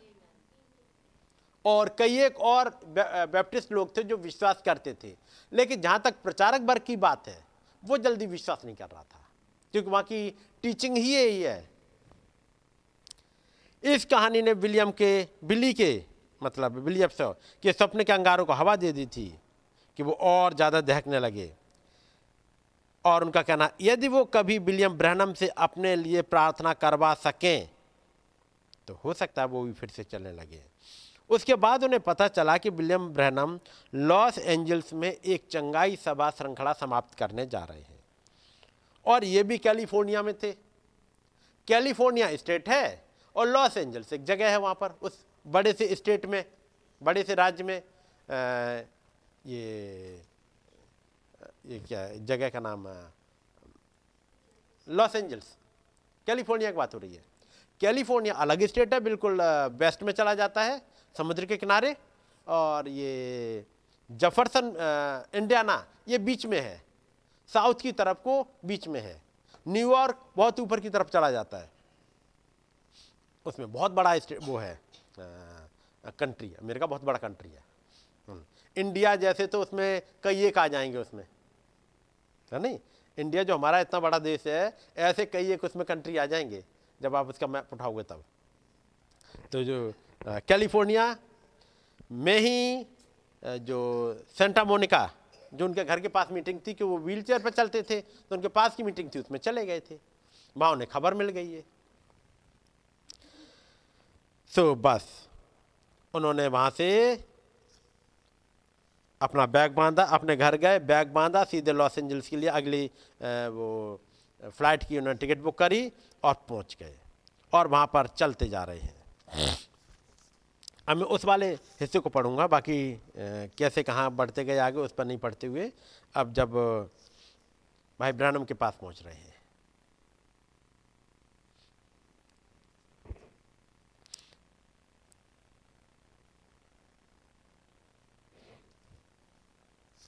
उधर भाई ब्रानम अपने होटल से मीटिंग के लिए जा रहे हैं। उनका छोटा भाई हावर्ड खटखटा रहा है। हावर्ड ब्रैनम ने होटल में अपने भाई के कमरे में दरवाजे पर धीरे धीरे से खटखटाया बिली उन्होंने धीमे से कहा, सभा शुरू होने जा रही है, यदि हम अभी ना निकले तो हमें देर हो जाएगी। वो उत्तर का इंतज़ार करने लगे। कोई नहीं आया। हावर्ड ने अपना हाथ उठाया कि और ज़ोर से खटखटाए, लेकिन इसके विरोध में निर्णय लिया, नहीं, हम खटखटाएँगे नहीं। लॉस एंजल्स में उनका चौथा दिन था, और वो जानते थे कि उनके भाई बीमारों के लिए प्रार्थना करते करते थक गए थे। फिर भी हावर्ड ने कभी ये नहीं जाना था कि उनके भाई सभा से पहले सो गए होंगे। संभावना इसकी बात थी कि प्रार्थना में गहरे उतर चुके होंगे। हावर्ड सीढ़ियों से उतर कर नीचे गए ताकि वो कुछ मिल्क शेक वगैरह पी सकें। थोड़ी देर में भाई ब्रानम भी नीचे आ गए। हम्म। भाई ब्रानम और वो उनका भाई हावर्ड अब जब मीटिंग के लिए जा रहे हैं, विलियम ब्रैनम ने कैलबरी टेंपल जाते हुए अपने भाई से बात नहीं की और उनका भाई हावर्ड ही बीच में नहीं कुछ पूछ रहा। क्या हो रहा क्या हुआ, क्यों नहीं आए, हमने खटखटाया, आपने सुना नहीं। वो कुछ नहीं पूछ रहे। वो जानते हैं, जब ये प्रेयर के बाद एक अभिषेक में निकले हैं, बीच में आके डिस्टर्ब नहीं करना होता है। वो बीमारों के लिए दुआ करने जा रहे हैं। एक अभिषेक में होते हुए, उनके भाई ने या उनके मैनेजर्स ने एक चीज़ समझ रखी थी, वो बीच में डिस्टर्ब नहीं किया करते थे। उनके विचार पवित्र आत्मा पर केंद्रित थे। उनके अपने होटल के कमरे में प्रभु के दूत ने स्वयं आकर उनसे मुलाकात की थी। यहाँ तक कि जब बिल उस दूत को देख भी नहीं सकते थे, एक दबाव उनकी खाल पर आ महसूस होने लगता, जैसे कि हवा का एक झोंका जो स्थायी बिजली से आवेशित हो। इस अलौकिक जीव की उपस्थिति में बिल विस्मय और डर के कारण सुन्न पड़ जाते थे। और ऐसे समयों पर वो स्वयं अपनी आवाज़ पर भी नियंत्रण नहीं रख पाते थे। इसी कारण बस वो चर्च के रास्ते में अपने भाई हवर्ड से कुछ भी नहीं बोले थे। वो पवित्र आत्मा को उस अभिषेक में बिल्कुल भी कोई विघ्न नहीं डालना चाहते थे, क्योंकि वो जानते थे कि उनका वरदान उसी अभिषेक के तले, उनकी ताकत को बाहर डालने के साथ अपने आप को क्रियान्वित होगा, अपने आप ही क्रियान्वित होगा। उन्हें अपनी शक्ति को आज रात की सभा के लिए बचा के रखना है। जब वो वहाँ पहुँचे हैं, उनके मैनेजर अनबैक्सर हैं और वहाँ पर वो ओनली बिलीव ओनली बिलीव गाना स्टार्ट करते हैं, जैसे उन्होंने भाई ब्रहणम को देखा। उसके बाद भाई ब्रहणम आए मीटिंग में और उन्होंने बताया, मैं तो केवल एक मनुष्य हूँ, आपका भाई, जिसके पास एक सेवकाई है, जिसे एक अलौकिक जीव के द्वारा पुष्टिकृत किया गया है।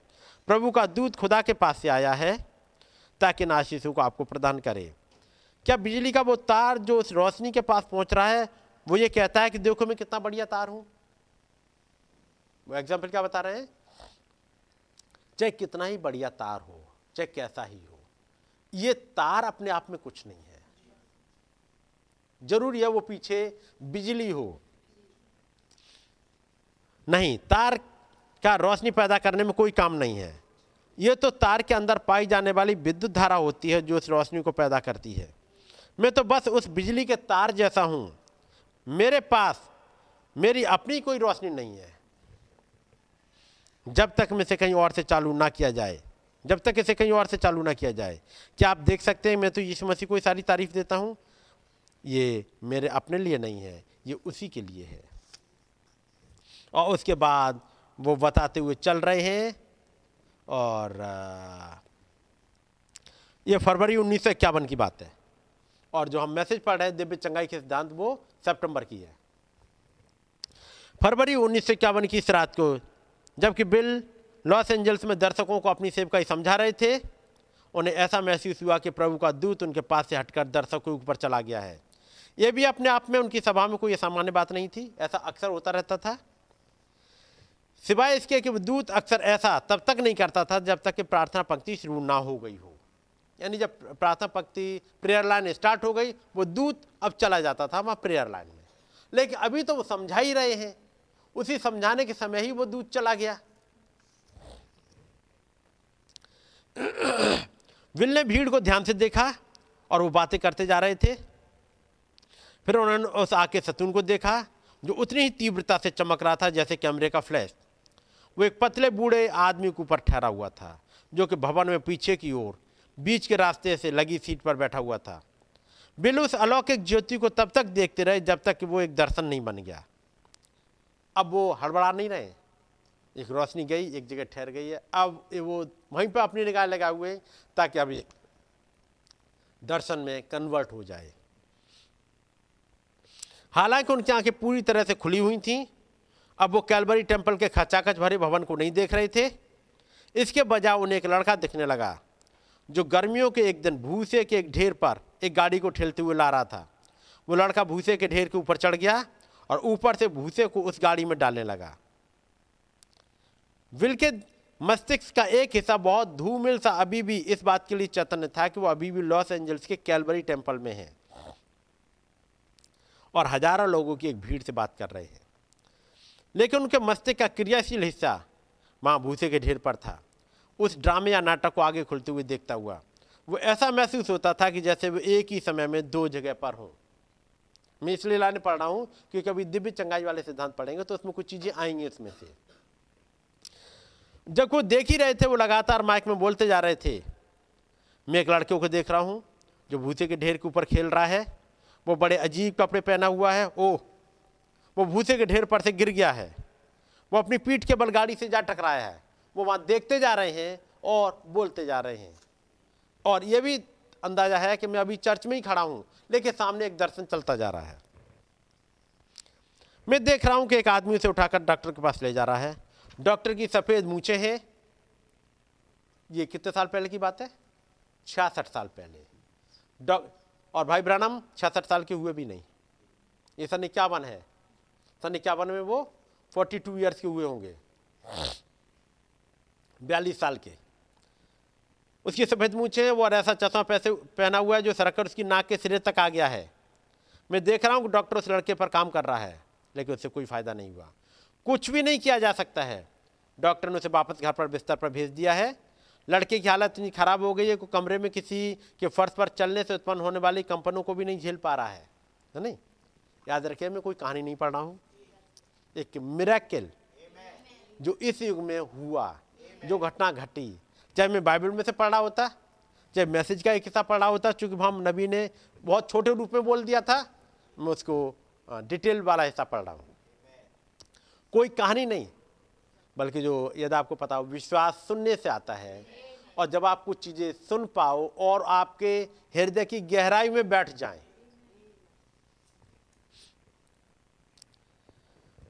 डॉक्टर ने उसे वापस घर पर, बिस्तर पर भेज दिया है। लड़के की हालत इतनी खराब हो गई है कि वो कमरे में किसी के फर्श पर चलने से उत्पन्न होने वाले कंपनों को भी नहीं झेल पा रहा है। मैं देख रहा हूँ कि वो लोग कंपनों को कम करने के लिए लकड़ी के फर्श पर, फर्श में गड्ढे कर रहे हैं। अब वो लड़का किसी किस्म का काम कर रहा है। ओ, वो तो लिख रहा है। अब वो एक राइटर बन गया। और राइटर बन के उन्होंने क्या करा था? कौन कौन सी किताबें थी? उन्होंने कोई किताब लिखी थी? और वो किताब थी, वो इतनी ज़्यादा फ़ेमस हो गई थी। बहुत ही ज़्यादा। हम्म? बहुत ज़्यादा बिकी थी। किताब का नाम याद कर इसी किताब में है। हम्म। ये चीज़ें याद होनी चाहिए। उनका नारा क्या था? उनका स्लोगन। अपने आप को किसी को भी डिस्करेज मत करने देना। किसी को भी डिस्करेज मत करने देना। हम्म। यानी हालात कैसे ही आए डिस्करेज मत होने देना। कुछ भी इम्पॉसिबल नहीं है। यदि आप ही का इम्पॉसिबल है तो पॉसिबल कुछ नहीं हो सकता। आपका ये, ये नहीं हो सकता तो नहीं हो सकता। है कि नहीं? और बचन में पढ़ा होगा यीशु मसीह खुदाबंद यीशु मसीह हमारा विश्वास का हमारे अंगीकार का महाजक है। यदि हम कहें ये बीमारी ठीक नहीं हो सकती नहीं हो सकती। याद रखिएगा, आपका अंगीकार क्या कहता है? इस बिलियप सौ का कहना क्या था? यदि मैं बस उस मीटिंग में पहुँच जाऊँ, मैं उस मीटिंग में पहुँच जाऊँ, बस।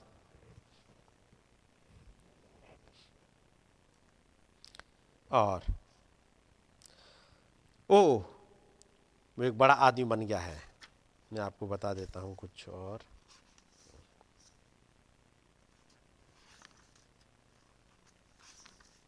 इसका पेज नंबर वन है, उनका जो स्लोगन था, वो था, कोई भी चीज़ तुम्हें हतोत्साहित ना करने पाए और कभी हार मत मानो। मिल गया तुम हम्म? और कभी हार मत मानो। और उनकी किताब का नाम था, इकोस फ्रॉम आ रेकल्यूस। एकांतवाद से आती गुंजन।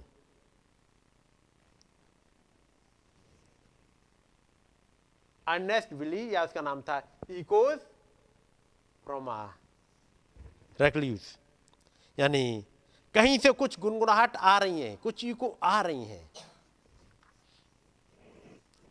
इस किताब ने बहुत पैसा कमाया था। एक आदमी, एक लड़का जो भूसे का ढेर पे अपने वो भूसा भर रहा है। पैसे वाला होगा क्या? और उसके बाद बीमारी ने पकड़ लिया। लेकिन इस किताब के बाद वो इतने ज़्यादा फ़ेमस हो गए थे, वो प्रेसिडेंट की लड़ाई तक पहुँच गए थे। यानी उस वाली दौड़ में थे वो, प्रेसिडेंट वाली में। ये सीनेटर तो हो चुके थे, वो क्या कहते हैं, सीनेटर ही बोलते शायद, एमपी को? वो सीनेटर हो चुके थे जैसे अपने एम होते हैं, वो वहाँ तक पहुँच गए थे और वो उस वाली लाइन में थे, जो प्रेसिडेंट की होती है। तो कहाँ तक पहुँच गया वो शख्स? अब वो एक बड़ा आदमी बन गया है। मैं देख रहा हूँ कि वो उसको एक व्हील चेयर पर लुढ़का कर इधर उधर ले जा रहे हैं। यदि वो बैसाखियों और पीठ के ढांचे पर प्रयोग करे तो वो चल भी ले रहा है। अब वो धीमे धीमे चल फिर ले रहे हैं। ओ उसके भाषण पर जोरदार तालियाँ बजा रहे हैं। मैं नहीं जानता हूँ, पर क्यों? मैंने तो वॉशिंगटन डीसी का व्हाइट हाउस भी देखा। अब वो मेरे पास से चला गया है। तेज़ी से बदलकर आगे बढ़ते हुए दृश्यों की श्रृंखला गायब हो गई और भाई ब्रानम फिर से अपने कैलवरी टेंपल में मौजूद लोगों को देख रहे थे। अब उन्हें भवन में पीछे की ओर ज्योति, स्वर्गदूत की ज्योति नहीं दिखाई पड़ रही थी। वो लोगों के चेहरों का अध्ययन करने लगे, वो कौन है? फिर उन्होंने पीछे की तरफ़ देखा कहा, वो है वहाँ। वो वृद्ध पुरुष हैं जो वहाँ पीछे बैठे हुए हैं, जिनकी सीट से टिकाकर उन, उन्होंने बीच वाले रास्ते में बैसाखियाँ रखी हुई हैं। अब यहाँ पर हावर्ड ने वो बांट दिए हैं और यहाँ पर भाई ब्रानम कहते हैं। जब हावर्ड ने किनारे वाले खाली रास्ते पर लोगों को पंक्ति में लगाया अनवक्ता भाई ब्रानम के पास आए और कहा, भाई ब्रानम, क्या आप उस आदमी को जानते जिसे आपने दर्शन में देखा है? उनका, मैं नहीं जानता। वो है विलियम अफशो संयुक्त राज्य के पूर्व कांग्रेस सदस्य। वो आपसे बात करना चाहते हैं। तो मैंने वहाँ तक पहुँचने, पहुँच सकने वाला माइक वहाँ पीछे तक पहुँचा दिया है। और उस माइक को पीए सिस्टम से जोड़ दिया गया। स्पीकरों में श्रीमान अफसर की आवाज़ आई। और कह रहे हैं, मेरे बेटे, तुम्हें कैसे पता चला कि मैं कैसे गिर पड़ा था? और मेरे पीठ में चोट आ गई थी। जब मैं लड़का ही था। उनका श्रीमान, मैंने तो आपके बारे में कभी नहीं सुना सुना भी नहीं था। एकमात्र चीज़ जो मैं कह सकता हूँ, वो ये है कि मैंने उसे दर्शन में देखा था। खैर, जैसा आपने बताया, बिल्कुल ठीक वैसा हुआ था। मेरा नाम विलियम अफसो है और आठ साल तक मैं जॉर्जिया से कांग्रेस सदस्य रहा हूँ, यानी आठ, दो टर्म। 1932 में संयुक्त राज्य का राष्ट्रपति प्रत्याशी भी था 1932 लेकिन मैं हार गया था। और हारने के पीछे कारण क्या था? क्योंकि विस्की के वैधिकरण के विरोध में खड़ा था। मैं नहीं चाहता था कि विस्की का पीना लीगलाइज हो। ये हमेशा इलीगल रहे। मैं इसके फेवर में नहीं था। मैं इसके विरोध में खड़ा था। और आज भी इसके विरोध में खड़ा हूँ। मैं 18 वर्ष का था जब मुझे चोट लगी थी। मैं छियासठ वर्षों से अपाजी हूँ। सात वर्ष बिस्तर में और फिर उनसठ वर्षों से व्हील चेयर बैसाखियों का इस्तेमाल कर रहा हूँ। दर्जनों बार मेरे लिए प्रार्थना हो चुकी है, बिना किसी सफलता के। परंतु कुछ ही दिन पहले डॉक्टर रॉ डेविस ने मुझे सलाह दी कि मैं आऊँ और आपसे अनुरोध करके अपने लिए खुदा से मध्यस्थता कर पाऊँ मेरे बेटे, क्या मैं कभी चंगा हो पाऊँगा? भाई ब्रानम कहते हैं, मैं आपको नहीं बता सकता भाई। मैं नहीं जानता, एकमात्र चीज़ जो मैं आपको बता सकता हूँ, जो मैंने दर्शन में देखा है। और अब ये मेरे पास से चला गया है। इन तमाम के पीछे हमने देखा था थर्सडे को जब हिस्सा पढ़ रहे थे, भाई ब्रानम ने एक हिस्सा पढ़ा था। एक अड़तीस साल का बीमार। देखे नहीं? माँ ढेर सारे पड़े हुए हैं। अंधे, लंगड़े, अपाहिज, सब तरह के पड़े हुए हैं। लेकिन यीशु मसीह हर एक पर नहीं रुके। एक को जाकर के उन्होंने एक से बातचीत करी, उससे का अपनी खाट उठा और चल फिर। और जब वो जा रहा है, लोगों ने पूछा, ये सबक के दिन ऐसा क्यों किया? बाकी क्यों छोड़ दिए? तब यीशु मसीह ने क्या बताया था? पुत्र कुछ भी नहीं कर सकता, जब तक पिता उसे दिखा ना दे। पुत्र वही करता है जो पिता को करते हुए देखता है। वो सेंटेंस पढ़ा था पिछली बार? उसी बात को कह रहे हैं। मैं आपको वही बता सकता हूँ जो मैंने दर्शन में देखा है, और अब वो मेरे पास से चला गया है। फिर भाई ब्रम दूसरी चीज़ें दूसरे लोगों को बुलाते रहे, कई एक लोग आते रहे, और चंगायामा चलती रहीं। और तब एक औरत आ रही है जिसकी बच्ची बीमार थी और डॉक्टर ने ऑपरेट किया था और उसका गले में कुछ नुकसान हो गया जिसकी वजह से अपाहिज हो गई थी। वो ही पूछ रही, भाई ब्रहण मेरे लिए कुछ हो सकता है? उन्होंने कहा, मैं कुछ नहीं कर सकता, केवल उसके लिए प्रार्थना कर सकता हूँ और ये हो सकता है कि प्रभु यीशु उसे चंगा कर दें, लेकिन ये कहना कि वो हो ही जाएगी, मैं अपने आप से कुछ नहीं कह सकता। उन्होंने अपने भाई की ओर देखा। हवर्ड, क्या ये व्यक्ति पंक्ति का अंतिम व्यक्ति है? हवर्ड ने हमें से रिलाया क्योंकि वो बच्ची और माँ दोनों आए थे, भाई ब्रानों का केवल मैं इसके लिए दुआ कर सकता हूँ, और कुछ नहीं अभी। पता नहीं क्या होगा उसका, अपने आप से कुछ नहीं कह सकता। लेकिन उसके बाद पूछा, एक और आदमी वहाँ खड़ा हुआ है? आखिरी था वो। जैसे वो आखिरी आदमी की तरफ़ जाते, तब तक एक दर्शन टूट गया। हॉवर्ड ने हमें सिर लाया और अंत मरीज़ को आगे आने को इशारा दिया। भाई ब्रनम देखा काली से लकीर है जो लोगों के सिरों को ठीक ऊपर बढ़ती जा रही है, और वो देखते गए और लकीर फैल कर फैल कर शहर की एक सड़क बन गई। फिर उन्होंने देखा कि एक छोटी अश्वेत लड़की अपनी बाहों में गुड़िया हिलाते हुए सड़क पर रस्सी कूदती हुई चली जा रही है। विल ने उस माँ से कहा सेंटेंस सुनिए, क्या कहा? आंटी, यीशु मसीह ने आपको, आपके विश्वास का पुरस्कार दे दिया है।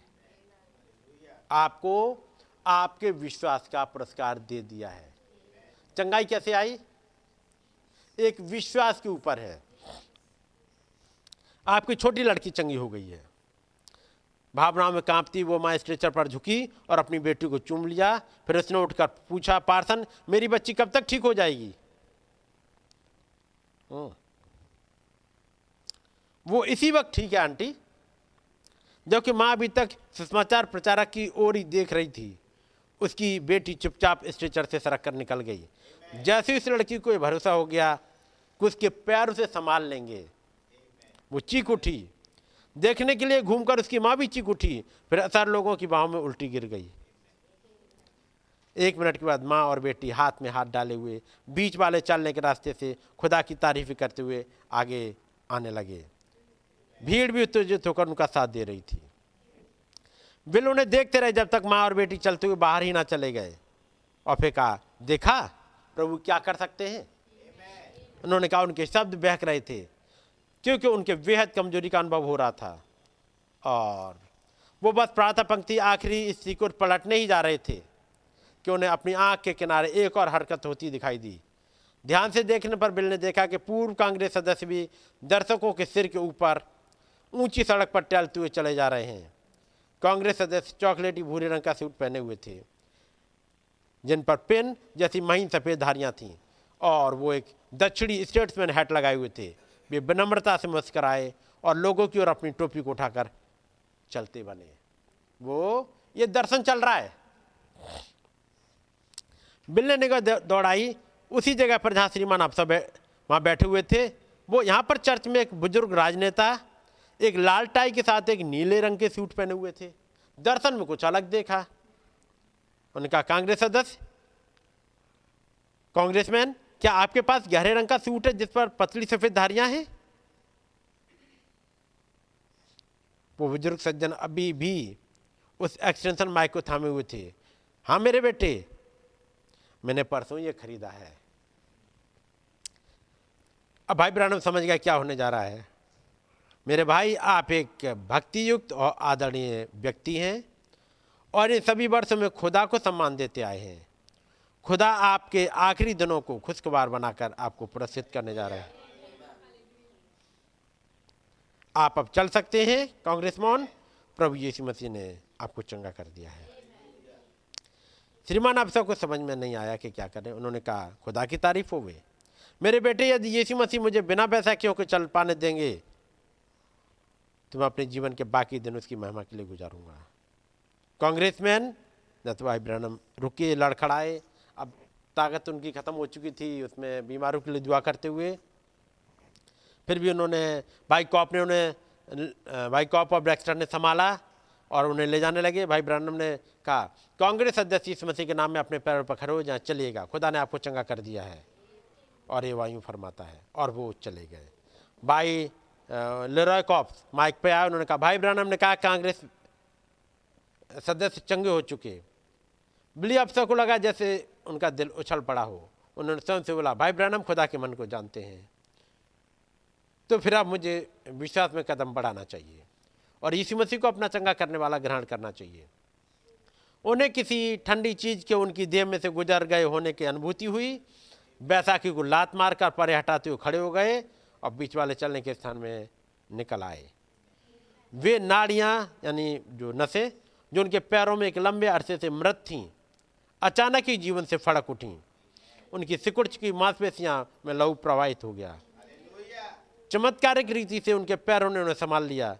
उन्होंने अपना कदम बढ़ाया, अगला कदम बढ़ाया, अगला, और वो बिना किसी मदद या सहारे के चलते चले जा रहे थे।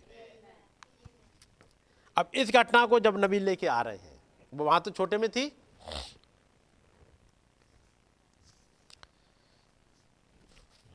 और भाई ब्रनम ने वो घटना भी बताई और कई एक उस, कई एक और घटना को बताई।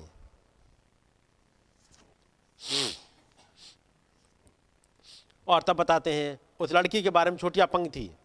और जब मैं पीछे मुड़ा, मरीज़ को बुलाने के लिए मैंने दृष्टि की, मैंने किसी चीज़ को अपने सामने देखा, मैंने किसी चीज़ को बढ़ते हुए देखा। एक छड़ी के जैसी दिखाई पड़ती थी, वो एक सड़क थी, और उस सड़क पर जाते हुए लड़की अपनी गोद में एक छोटी सी गुड़िया ली हुई जाती हुई दिखी, इस प्रकार से चलते हुए। तब नबी कहते हैं, भाई बहन, तब तो इसे नरक के सारे शैतान भी मिलकर रोक नहीं सकते।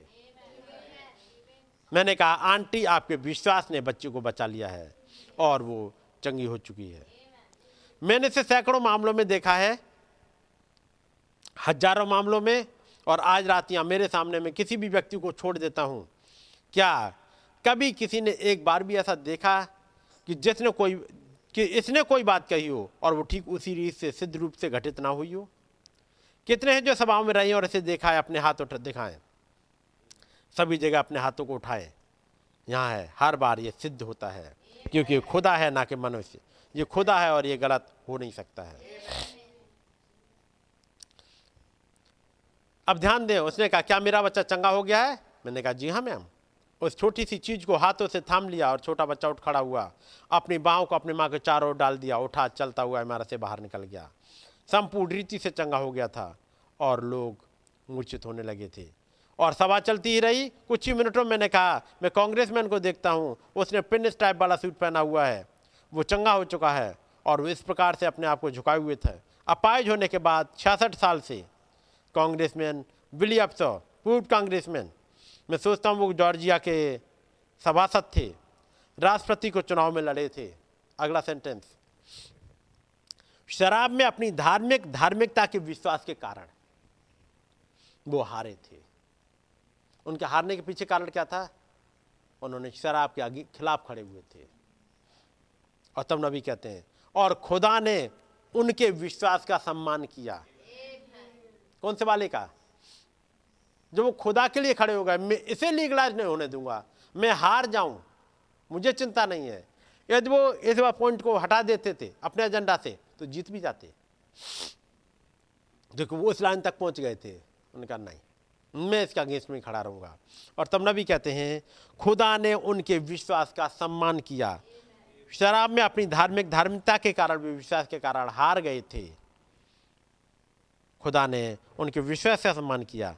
और आज रात्रि कांग्रेस में बिली अफसो मंच पर बैठे हुए हैं, जो छियासठ वर्षों से अपाहिज थे। उस दिन उस मीटिंग में बैठे हुए हैं, जब भाई ब्रानम उस घटना को लेते हैं। यहाँ, बिल्कुल ठीक हमारे सामने। यहाँ आइए श्रीमान अफसो मेरे भाई। और फिर भाई ब्रांड भाई अफसो कांग्रेस में बातचीत करना स्टार्ट किए हैं, और वो अपनी गवाही देते हैं। मैं इस गवाही को नहीं पढ़ रहा हूँ, वो आपने पढ़ ली होगी। और तब वो कहते हैं, ब्रैनम ने कहा, कांग्रेस में अफसर हो, चंगा हो चुका है। मैंने कहा, ये खुदा की आवाज़ थी। और मैं तब से सबसे ज़्यादा प्रसन्न आदमी हूँ। तब जब से मैंने अपनी बैसाखियों को फेंक दिया और उसकी चंगाई की और साथ ही साथ उसकी बचाने वाली सामर्थ्य की गवाही देना आरंभ कर दिया, मैं वो सबसे ज़्यादा प्रसन्न आदमी हूँ। जो जफरसन विले में कभी हुआ हो तो शायद ये जफरसन विले के ही रहने वाले होंगे, मे भी क्योंकि वो कहते हैं, मैं सबसे ज़्यादा प्रसन्न आदमी हूँ जो जफरसन विले में कभी हुआ हो। कब से, जब से कोलंबस ने अमेरिका की खोज करी, तब से लेके अब तक सबसे ज़्यादा प्रसन्न व्यक्ति मैं हूँ। तब नबी आते हैं। आइए आमीन कहें, खुदा की तारीफ़ हो वे उस बुज़ुर्ग भाई के लिए। वो तो बस पचासी वर्ष का जवान है। देखिएगा, जब वो चंगे हुए होते तो वो सत्रह साल के थे, परंतु खुदा ने ही ये भी चंगाई को रो के रखा था। लेकिन क्या आप नहीं देखते? कैसे खुदा के पास इस दिन में काम करने के लिए उनके पास एक देह है?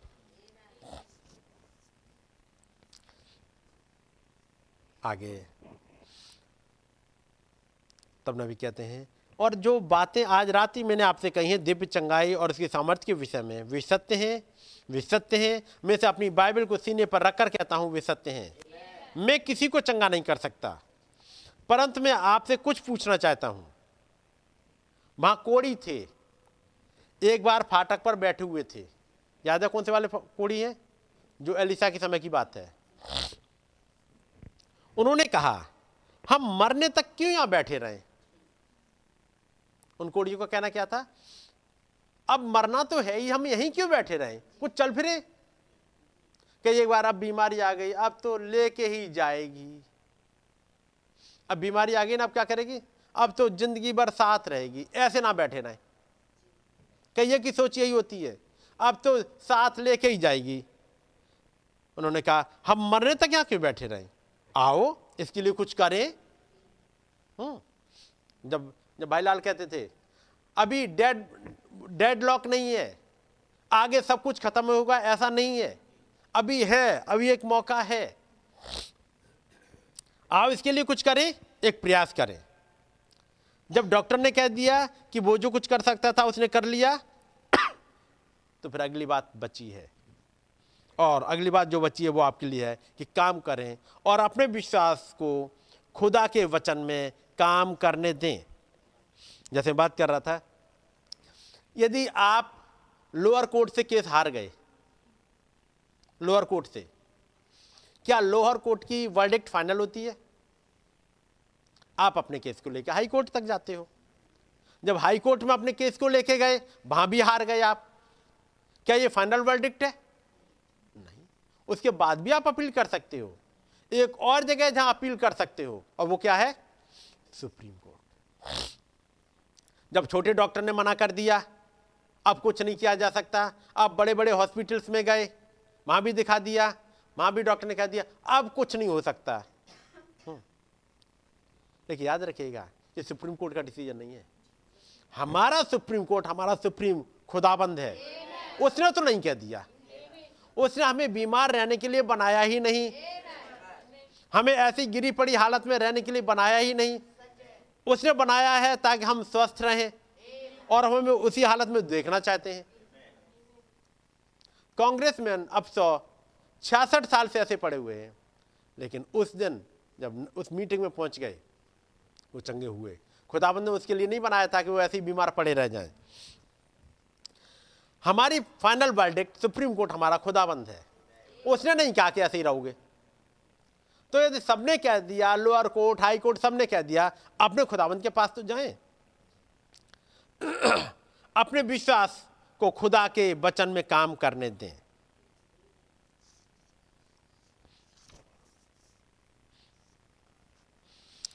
अब यहाँ पर ठीक पीछे एक और आदमी बैठा हुआ है, जिसे इस देश के सबसे बेहतरीन डॉक्टर्स ने उसे बताया, कुछ दिन पहले उसके लीवर में कैंसर है और वो मर रहा है।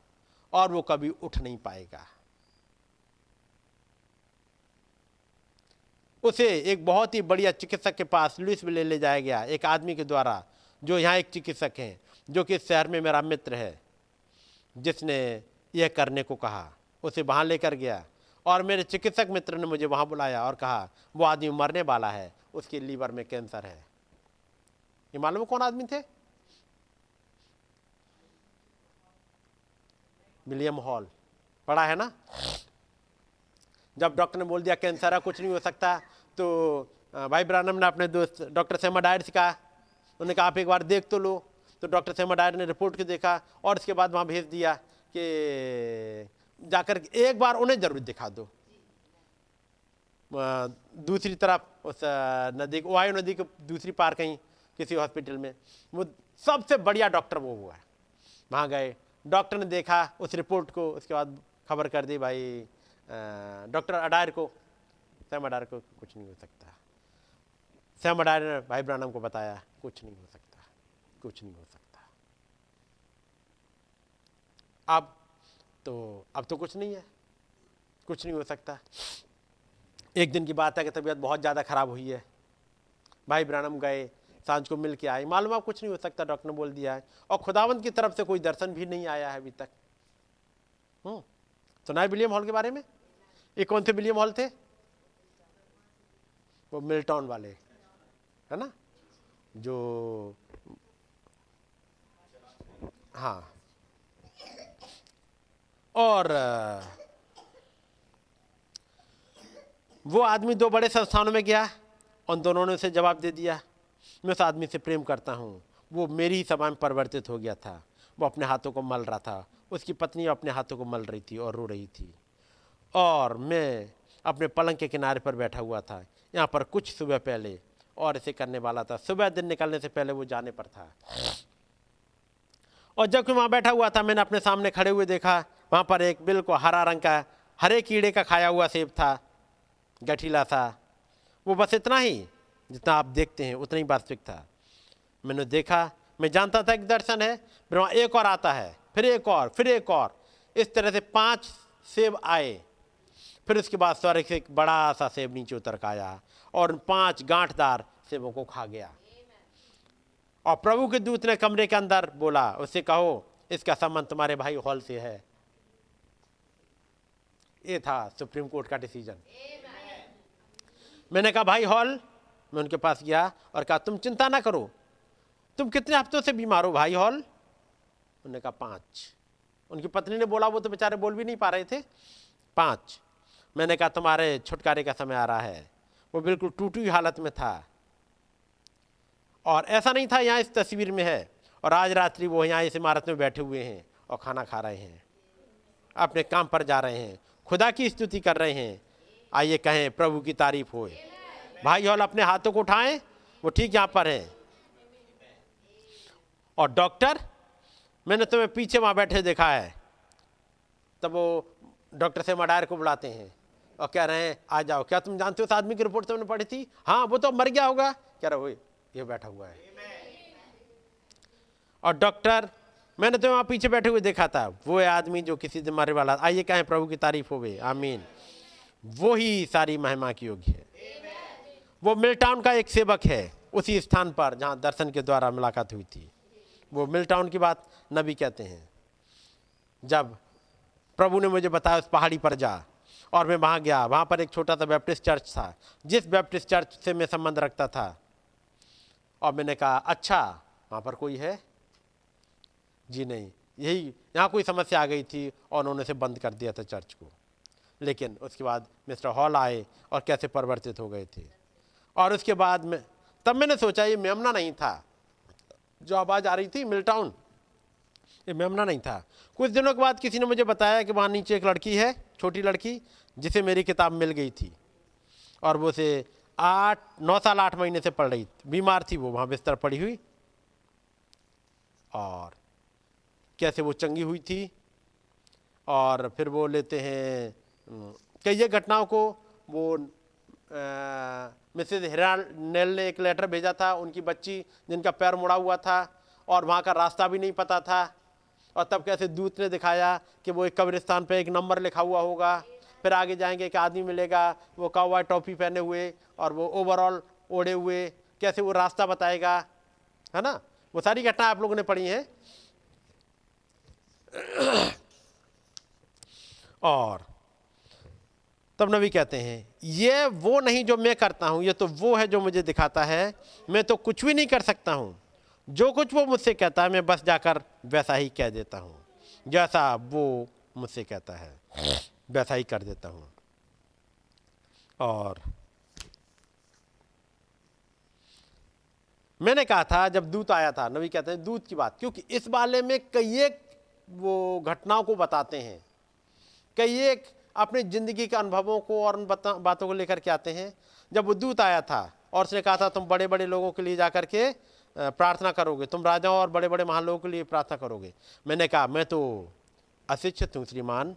वो एक आदमी था, कोई छाया मात्र नहीं था। वो एक आदमी था, लगभग दो सौ पाउंड का। कंधे तक काले बाल थे। इसी प्रकार से अपने हाथों को मोड़ रखा था। और उसने कहा, तुम इसी उद्देश्य के लिए पैदा हुए थे। नबी को एक उद्देश्य के लिए रखा था। ताकि वो खुदावंत की तारीफ़ कर सके। लोगों को चंगाई मिल जाए। हम्म। खुदाबंद इस युग में अपने आप को फिर से चलता फिरता हुआ दिखा सकें। आपको भी किसी एक उद्देश्य से रखा होगा दुआ करेगा ताकि वो दूत आए। वो दूत तब आया जब भाई ब्रानम कहते हैं, पता करके आऊँगा, है क्यों? मेरे साथ चल क्यों रहा है? और वो चलेगा उस गुफा में। और दूत आता है और उनका कमीशन उन्होंने समझाता है। मैंने कहा, श्रीमान, वे मुझ पर विश्वास नहीं करेंगे।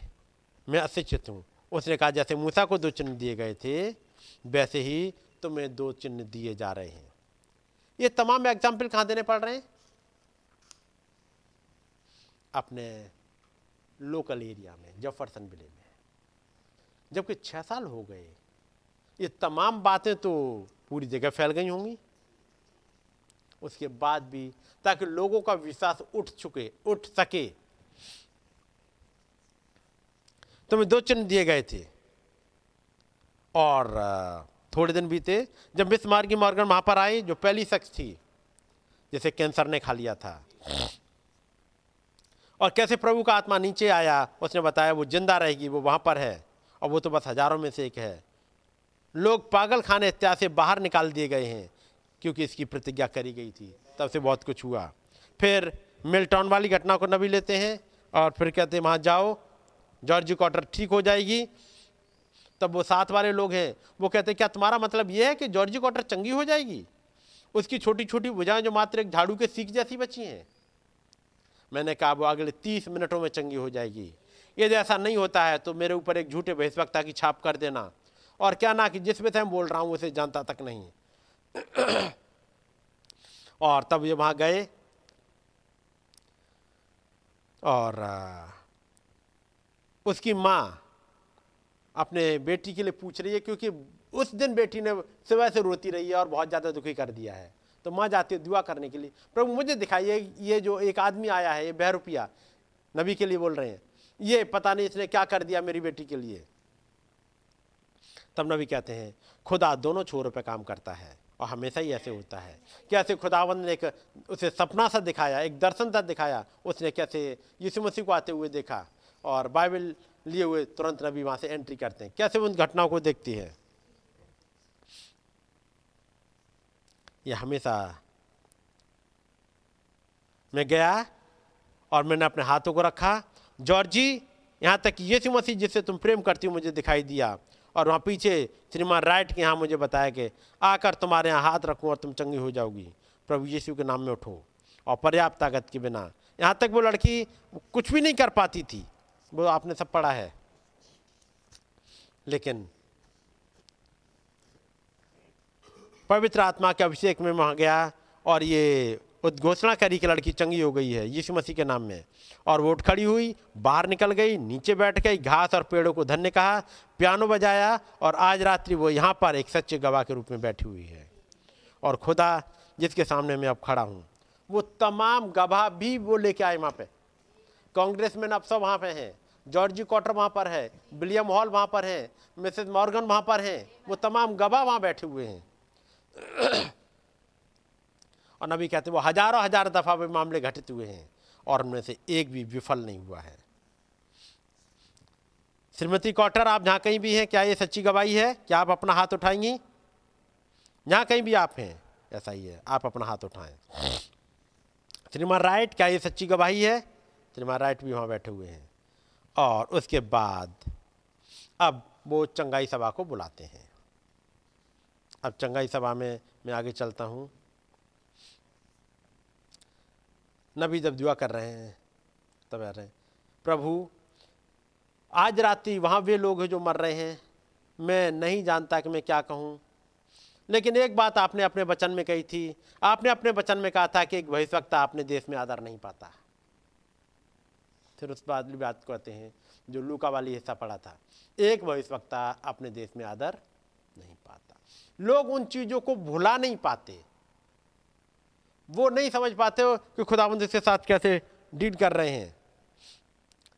प्रभु, क्या आज रात्रि आप इसे मेरे लिए थोड़ा साफ़ स्पष्ट कर देंगे? काश प्रभु का दूत जिसने मेरे जीवन के सारे दिनों में मुझे खिलाया, मेरी सहायता करी जब मैं छोटा लड़का था यहाँ चारों ओर अपने पापा के जूतों में दौड़ा फिरता था और मैं स्कूल जाया करता था, मेरे पास कपड़े भी नहीं होते थे। मैं आपसे प्रेम करता हूँ। अफ्रीका के अंधेरे स्थानों में जाते हुए क्या आज रात्रि आप अपने सेवक के पास आकर उसे अभिषिक्त करेंगे प्रभु इस सेवा के लिए? आप जानते हैं कि सारी महिमा आप ही को देता हूँ। ये नहीं है, प्रभु, ये तो आप ही हैं और मैं आपका प्रतिनिधि हूँ।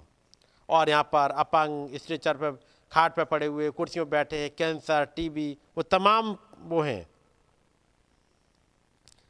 यहाँ पर कितने लोग ऐसे हैं? मैं तो आपकी ही बात जोड़ने जा रहा हूँ। मैं जानता हूँ कि आप यहाँ पर हैं। आपने कहा था, एक गौरैया भी नीचे नहीं गिर सकती बगैर आपके इसे जाने। और आप इतने ज़्यादा चेतनाशील हैं कि गौरैया जो गिरती है, प्रत्येक जो गिरती है, उसे भी जानते हैं। तो आप इन बेचारे अपंग, पीड़ित, बिस्तर से बंधे हुए लोग यहाँ पर पड़े हुए हैं उनके प्रति आप कितने अधिक सचेत होंगे? दयाबंत हो सर्व शक्तिमान खुदा और मेरी सहायता करें। यदि मैंने आपके लिए बोला है, आप मेरे लिए बोले। प्रभु, कि मैंने इनको सत्य बताया है कि आप ऐसा करेंगे? और इन चमत्कारों के द्वारा इसकी पुष्टि करेंगे, क्योंकि हमें से आपके प्यारे बेटे प्रभु यीशु मसीह के नाम में माँगता हूँ। आमीन। और नबी ने ये दुआ करी। और तब कहते हैं, एक बात है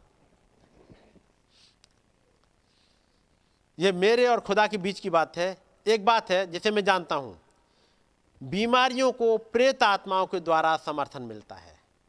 ये तो आप सब जानते होंगे, बीमारियों को उन दुष्ट आत्माओं, प्रेत आत्माओं के द्वारा समर्थन मिलता है। यदि आप नहीं जानते हैं, मेरा क्या मतलब है? जैसे यीशु ने कहा, जब एक आदमी गूँगा और बहरा था, गूँगा और बहरा चिकित्सक कहते हैं कि अब देखिए, उसकी बोकल कॉर्ड्स मर चुकी हैं। ये खराब हो गई हैं। कहा, इन्हें किसने मारा? इसने इसके पूरे शरीर को क्यों नहीं मार डाला? यीशु ने कहा था, जब गूँगी और बहरी आत्मा उस आदमी में से बाहर निकल आई थी तो वो बोल सकता था, वो सुन सकता था। तुम सारे जगत में जाकर समाचार प्रचार करो और जो विश्वास करे और बपतिस्मा ले, उद्धार उसी का होगा। जो विश्वास नहीं करेगा, वो दोषी ठहराया जाएगा। और विश्वास करने वालों की ये चिन्ह होंगे, क्या ये सही है? वे बीमारों पर अपने हाथ रखेंगे और वे चंगे हो जाएँगे? वे मेरे नाम से दुष्ट आत्माओं को निकालेंगे?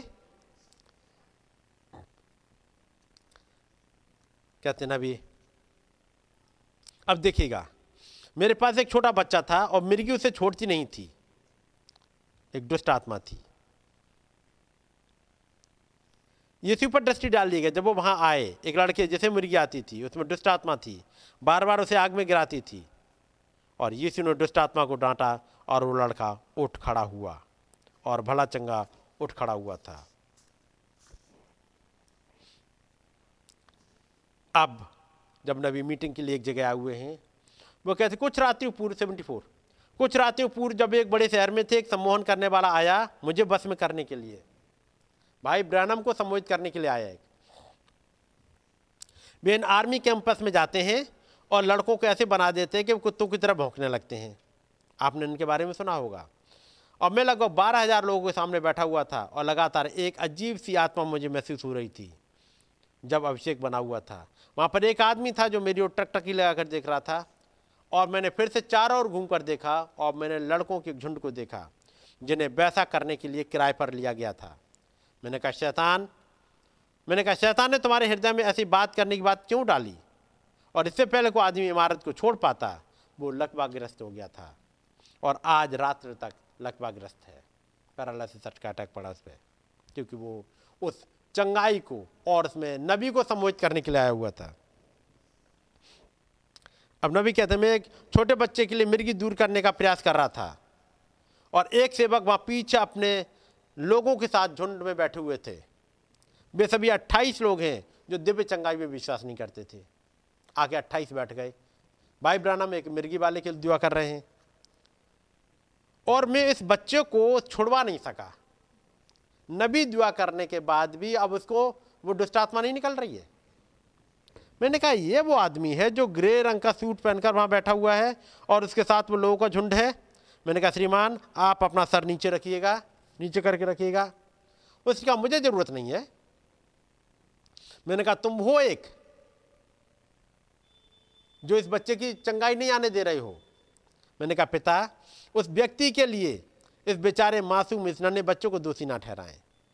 शैतान बाहर निकला, तू जो प्रचंड हो रहा है और 28 लोग मिर्गी खाकर वहीं गिर पड़े। ये सही बात है। मित्रों, ये कोई चर्च का खेल तमाशा नहीं है। यदि आप नहीं समझते हैं तो भक्ति भाव में बने रहें। और चूँकि लोग हैं यहाँ के, जल्दी विश्वास नहीं कर रहे हैं तो नबी एक बात कहते हैं, याद रखिएगा, जब अभिषेक आता है तो मैं चाहता हूँ कि आप इसे समझें।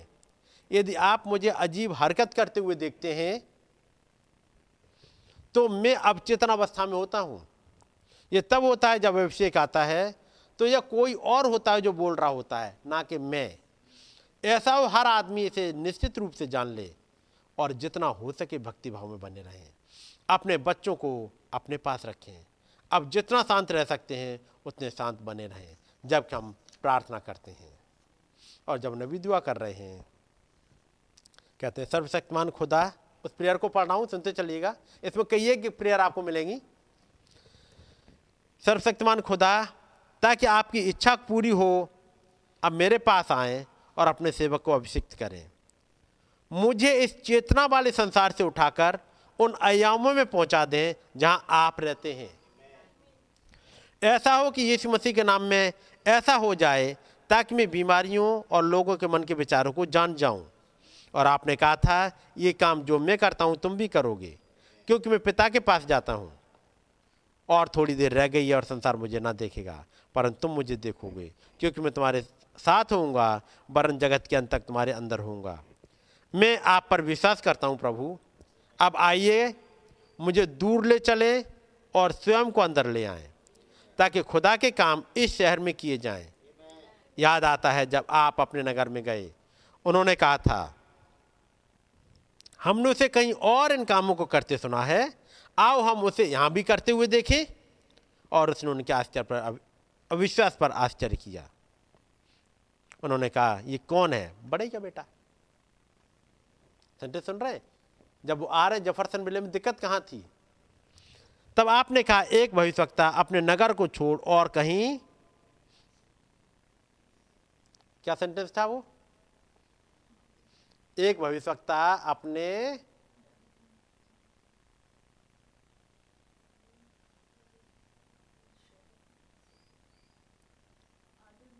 कुछ तो पढ़ा होगा सेंटेंस नहीं याद है किसी को भी।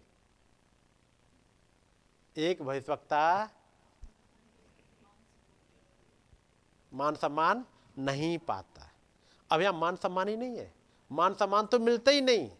और क्या मिलता उसे? एक भविष्यवक्ता अपने नगर को छोड़ और कहीं निरादर नहीं पाता। यानी निरादर यही होता है।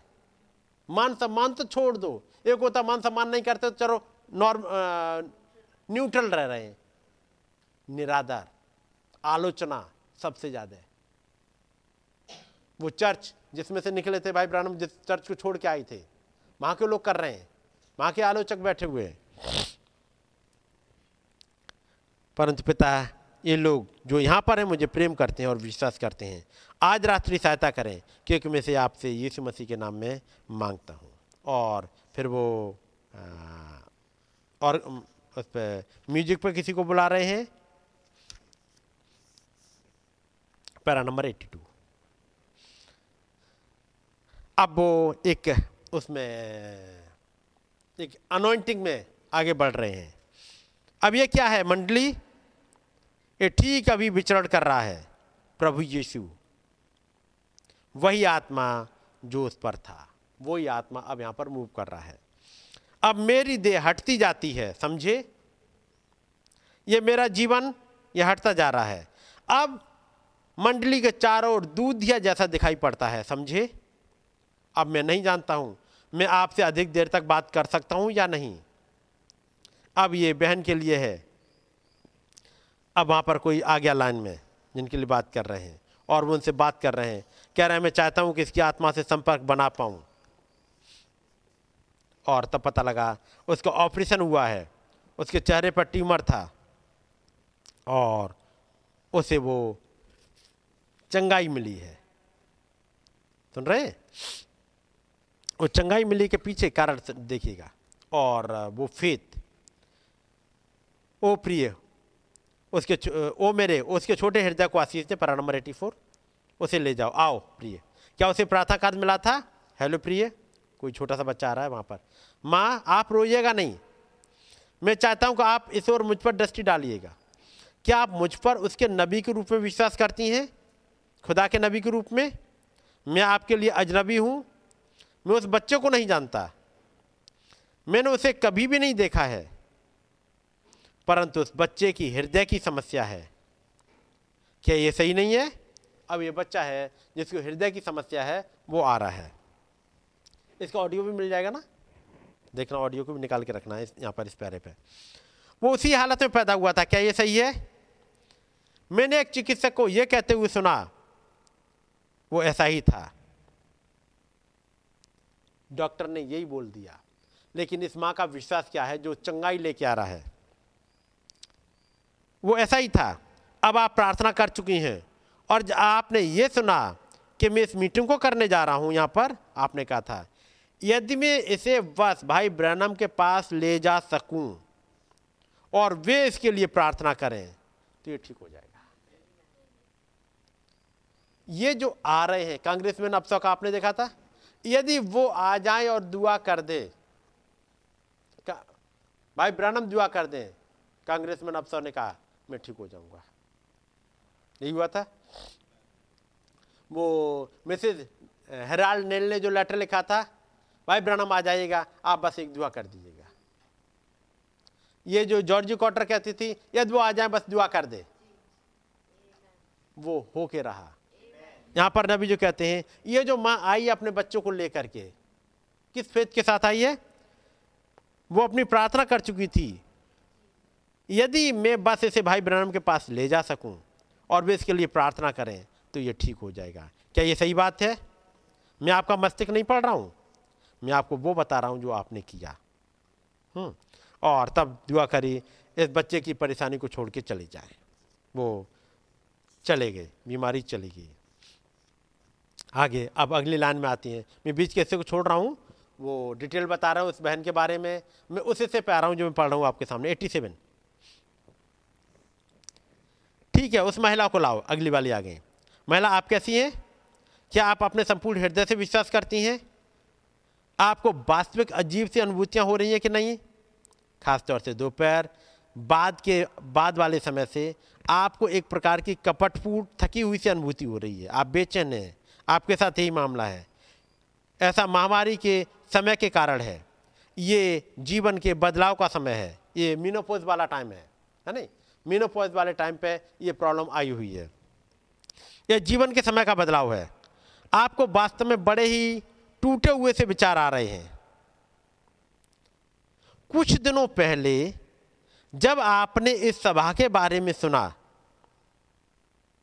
जब आपने इस सभा के बारे में सुना आपने खुदा से कहा, यदि वहाँ आपको आने को मिल जाए और आपके लिए प्रार्थना करी जाए तो आप चंगी हो जाएँगी। यहाँ जो आ रहे हैं, वो एक फेथ के साथ आ रहे हैं। आपने कहा था, मेरे लिए प्रार्थना करी जाए तो मैं चंगी हो जाऊँगी। क्या ये सही नहीं है? और ये सही है। और इसके बाद वो चंगी होकर चली गई। पैरा नंबर एट्टी एट अगला पैरा में। एक और महिला आए आप कैसी महिला? मैं विश्वास करता हूँ कि हम भी अजनबी हैं, क्या हम नहीं हैं? आप कौन सी सभा में थी? तो बता रहे लुइस बिले में। आप पुरुषों के सभागार हाई स्कूल सभागार में थी, जी हाँ। हमारी सबसे बेहतरीन सभा रही थी, वो मेरे लिए बड़ी यादगार थी। आपको प्रातः काल नहीं मिल पाया था? अच्छा। परंतु वहाँ आपको यह प्रातः काल मिला। आपने कितनी प्रसन्नता महसूस की थी? आप अपनी प्रार्थना में कह रही थी यदि आप बस प्रार्थना पंक्ति में पहुँच जाएँ तो खुदा आपको चंगा कर देगा। अब आप आश्चर्य कर रही हैं कि मैं क्या कहने जा रहा हूँ। आप हृदय की समस्या से पीड़ित हैं। इसने हृदय का आकार बढ़ा दिया है और और बीमारी है। आप अपने मार्ग पर जाइए बहन। आप भली चंगी हो गई हैं। प्रभु यीशु मसीह के नाम में इसे प्रदान करें। और तब आगे आपको मिलेगा। फिर आगे नबी एक अगले के लिए कहते हैं, जैसा आपने विश्वास किया है आपके लिए हो जाएगा। आप विश्वास कर रही हैं। ये और उसकी घबराहट छोड़ के थोड़ी देर बाद चली गई। ये वो घटनाएँ हैं जो आ, लोग एक फेथ के साथ आए हैं। तो दिव्य चंगाई के सिद्धांत पे क्या है? आप आए कैसे हो? ये फेथ आया कहाँ से? ये फेथ यहाँ नहीं होता है। ये फेत हृदय की गहराई में उतर गया है। है कि नहीं? मैं एक हिस्सा पहले और पढ़ दूँ इसका, तब मैं बाकी इस पर आऊँगा, क्योंकि हैं तो ढेर सारी चीज़ें। मैं अगले जो मैसेज है नबी का, विश्वास के लिए आधारभूत बुनियाद।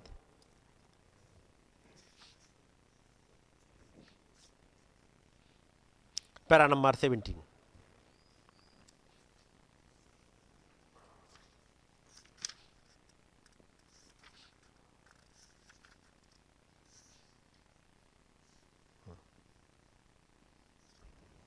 मिला पैरा सेवनटीन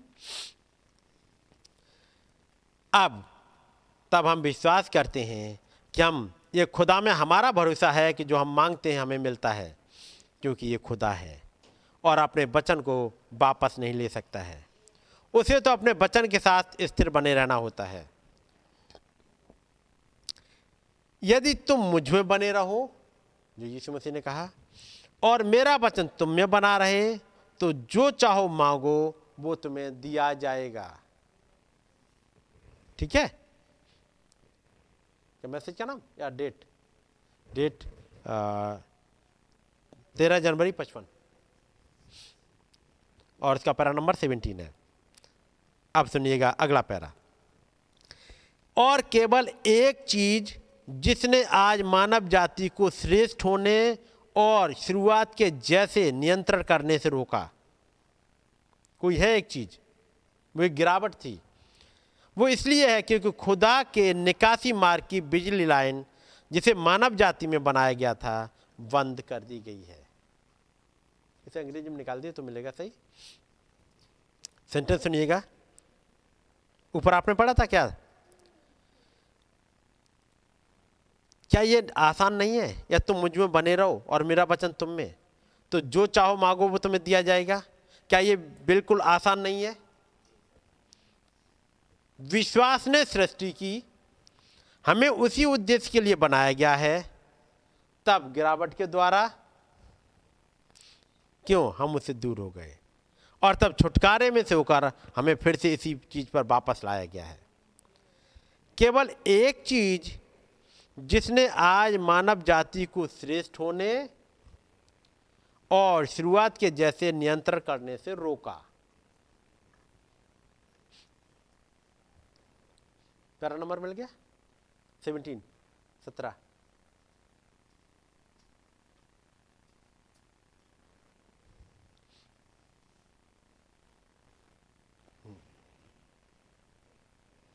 पैरा नंबर, सत्रह। और बस and the only thing that hindered the human race today from being superior and controlling like they did in the beginning वो जो सुपीरियर थी मानव जाति और वैसे ही कंट्रोल हो सक, कर सक, करती थी, क्योंकि खुदाबंद ने कंट्रोलर ही बनाया था। स्टार्टिंग में उद्देश्य यही था खुदाबंद का। और वो क्या है?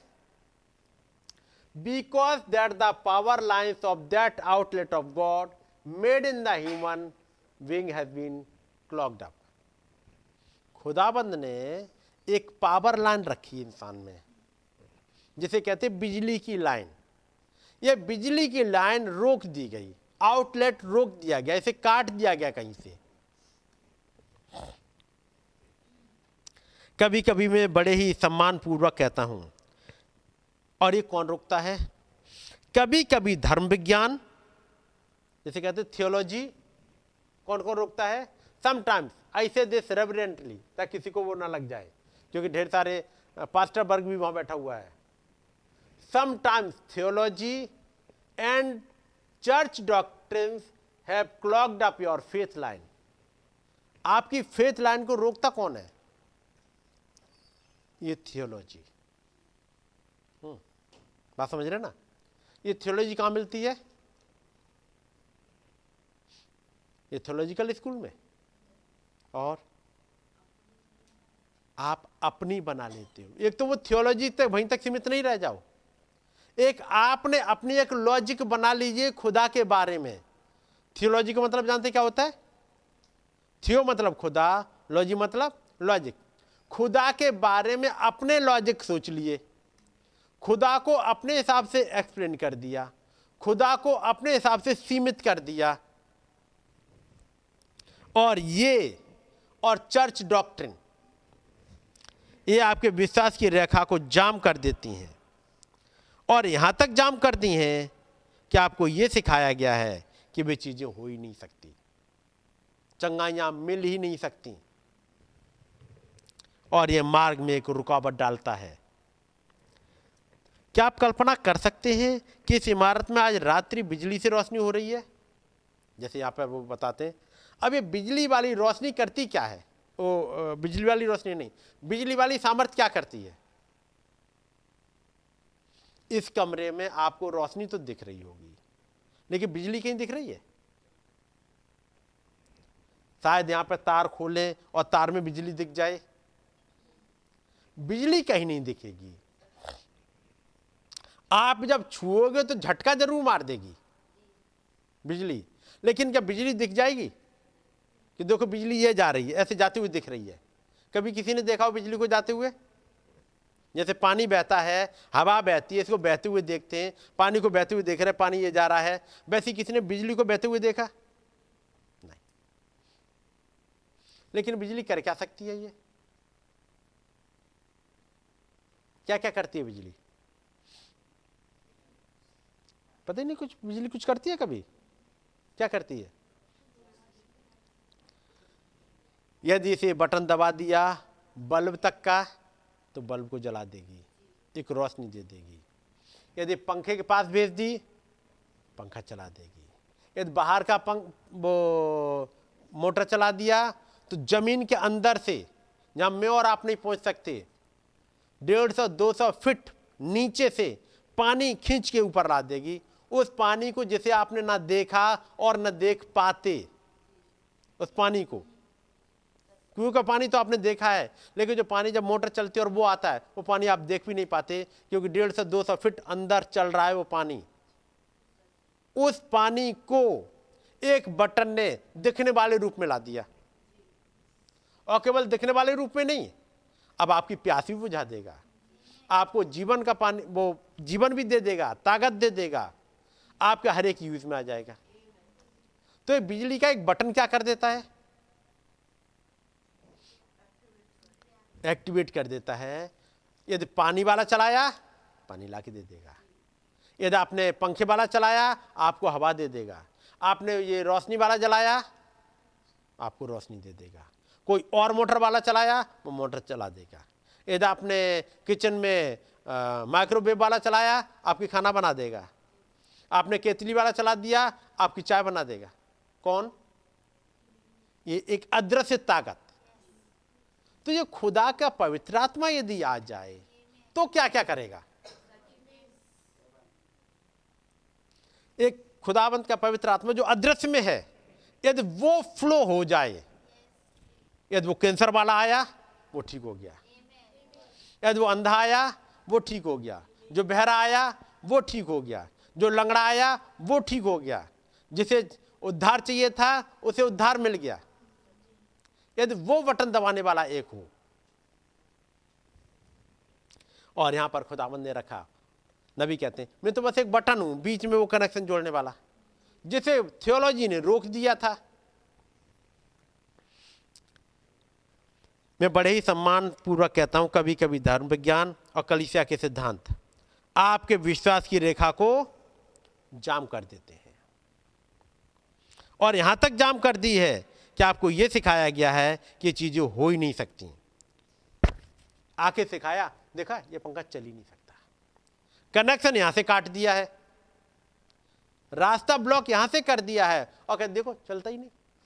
हिला हिला के बता रहे हैं, ये बैप्टिस्ट ने, ये तमाम चर्चों ने यही तो करा।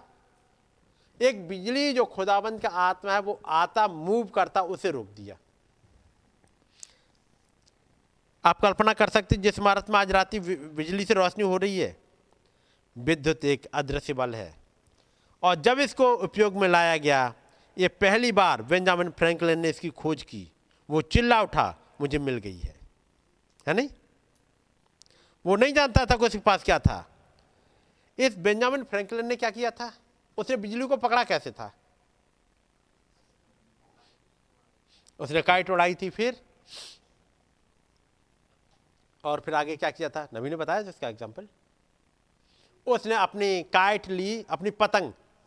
पतंग ली, उसमें कुछ बांधा और इसे ऊंचाई तक कहाँ तक जाने दिया? तो उसने बादलों तक जाने दिया। फिर उसके कैसे पकड़ा?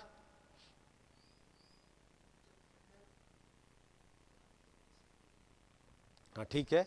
जब थंडर हुआ, उसने उसे पकड़ लिया और कहाँ रखा?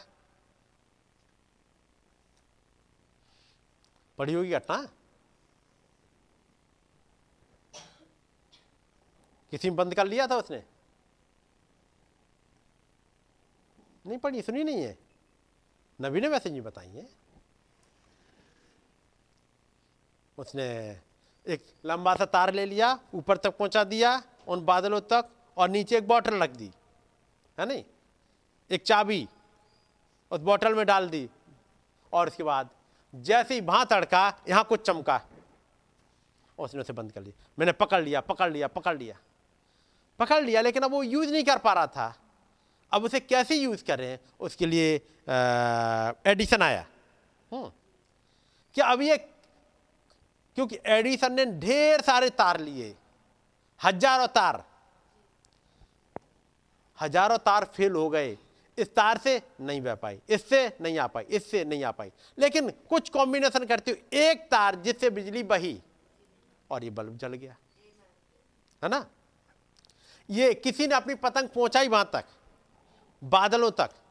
जब उन्नीस में एक बादल आया, एक पतंग पहुँच गई किसी की और खुदाबंद ने उसको एक बॉटल में बंद कर दिया, एक पर्सन में बंद कर दिया, जिसका नाम भाई ब्रानम था। वो जो बिजली की ताकत, जो असीम सामर्थ्य उन बादलों में, वो एक पर्सन में आ गई थी। और अब इसे यूज़ करा जा सकता था। और खुदावंद ने उस आदमी में उसे होते हुए उसे यूज़ करा। एक बिजली की सामर्थ्य खुदावंद की सामर्थ्य, जो कि बादलों तक गई। खुदावंद ने उसे उठाया बादलों तक और उसके बाद एक सामर्थ्य लेकर के रख दिया। ताकि वो मेरे और आपके काम आ सके। नबी कहते हैं, खुदा ने हमसे मात्र विद्युत ऊर्जा की प्रतिज्ञा नहीं करी थी। कि हमें आज़ाद कर दिए देखिएगा, उसने पवित्र आत्मा ने आज के विश्वासियों के लिए क्या प्रतिज्ञा की है? तब हम पीछे दृष्टि डालकर देखते हैं, खुदा ने किसी काम, किसी खास काम के लिए विद्युत ऊर्जा को लेकर रखा था और विज्ञान आगे बढ़ रहा है। विज्ञान के क्षेत्र में और इसे सामने लेकर आ रहा है। परंतु मसीह होने के नाते हम बहुत अधिक जाम हो चुके हैं। हमारे रास्ते बंद हमने कर लिए हैं, हम बस समझ नहीं सकते हैं। हम इसके विषय में सोचते हैं, डॉक्टर ने कहा कि मैं चंगा नहीं हो सकता। डॉक्टर ने एक ब्लॉक कर दिया एक लाइन को, और वो है, आप चंगे नहीं हो सकते। अच्छा हम इसके विषय में सोचते हैं, डॉक्टर ने कहा कि मैं चंगा नहीं हो सकता। और जब तक आप ऐसा सोचते हैं, आप खुदा के विचारों को नहीं सोच रहे। क्योंकि आप डॉक्टर के विचारों को सोच रहे हैं, खुदा के विचारों को नहीं सोच रहे, इससे चंगाई नहीं मिलेगी। लेकिन जो हमने जो घटनाएँ पढ़ी, उनका कहना क्या था? डॉक्टर मना कर चुके, बिल्कुल। कहानी खत्म हो चुकी है, डॉक्टर ने मना कर दिया कुछ नहीं हो सकता। बस कुछ दिन और ज़िंदा रहेंगे। लेकिन जब ये नबी पहुँचे वहाँ पर उन्होंने उन बातों कहा जो खुदाबंद ने कहा है। जिस उद्देश्य से खुदाबंद ने रखा था उनको कहा। और जब तक आप ऐसा सोचते हैं आप खुदा के विचारों को नहीं सोच रहे। आप ऐसा नहीं कर सकते। यदि आप कहें अच्छा मैं मरने वाला हूँ। डॉक्टर ने कहा था कि मैं मरने वाला हूँ। नबी कहते सारा का सारा सम्मान डॉक्टर को मिले, मैं डॉक्टरों के खिलाफ नहीं हूँ। यह उसकी समझ के अनुसार सर्वश्रेष्ठ बात है, जो वो कर सकता था, उसने कर दिया। यदि उसने कहा कि आप मरने वाले थे, मानवीय तौर से बोलते हुए, और मैं भी उसी बात का विश्वास करता हूँ, परंतु बच्चन के द्वारा मैं इसका विश्वास नहीं कर सकता। ये सही बात है, क्योंकि उसने मुझसे प्रतिज्ञा करी है कि जो कुछ भी उसके नाम से, पिता से मांगूँगा वो दे दिया जाएगा। और मैं विश्वास करता हूँ, ये सत्य है। यदि आप बस उस छोटे से रास्ते को साफ़ कर दें और उस ऊर्जा को बस उस स्थान में होकर बहने दें तो कुछ घटित हो जाएगा। संपूर्ण दे एक साथ इकट्ठी हो जाए, संचालित करने के लिए और इसका जीवन शुरू हो जाए। ये ब्लॉक कौन कर रहा है? थियोलॉजी, डॉक्टर्स, लोगों की सोच अब कुछ नहीं हो सकता। अब तो गए। अब कुछ नहीं हो सकता। ये याद रखिए खुदावंत की प्लानिंग में नहीं है। ये सुप्रीम कोर्ट का वर्डिक्ट नहीं है। ये डॉक्टर का हो सकता है, अपनी समझ के अनुसार, जितना उनकी जानकारी है। लेकिन हमारे पास एक क्रिएटर है। और जब तक आप ये चीज़ साफ़ नहीं करोगे, उस फला डॉक्टर ने कहा था, फला वाले ने ये कहा था अच्छा उसने कहा, अब इसका आइडिया और ले लो, और इसका आइडिया और ले लो, और इन आइडियो में घूमते रहो। यदि आइडिया ही बचा लेते, ये डॉक्टर ही बचा लेते तो कोरोना इतना बुरी तरह नहीं फैलता। इतने लोग नहीं मरते। डॉक्टर ने कहा, ये होगा, ये दवाई खाओ, ये दवाई खाओ, सेपरेट रहो, ये करो, वो करो। जाने क्या क्या कहा? और निरे मर गए। लेकिन जिन्होंने इस खुदाबंद के वचन पे विश्वास किया, ये वचन है, ये वो सचवाएगा जो वचन में लिखा है। तो ज़रूरी है इन सिद्धांत, जो विश्वास के मूलभूत सिद्धांत हैं प्रिंसिपल से उन्हें समझ पाए। वापस जरा दिव्य चिंगाई के सिद्धांत पे आ रहे हैं।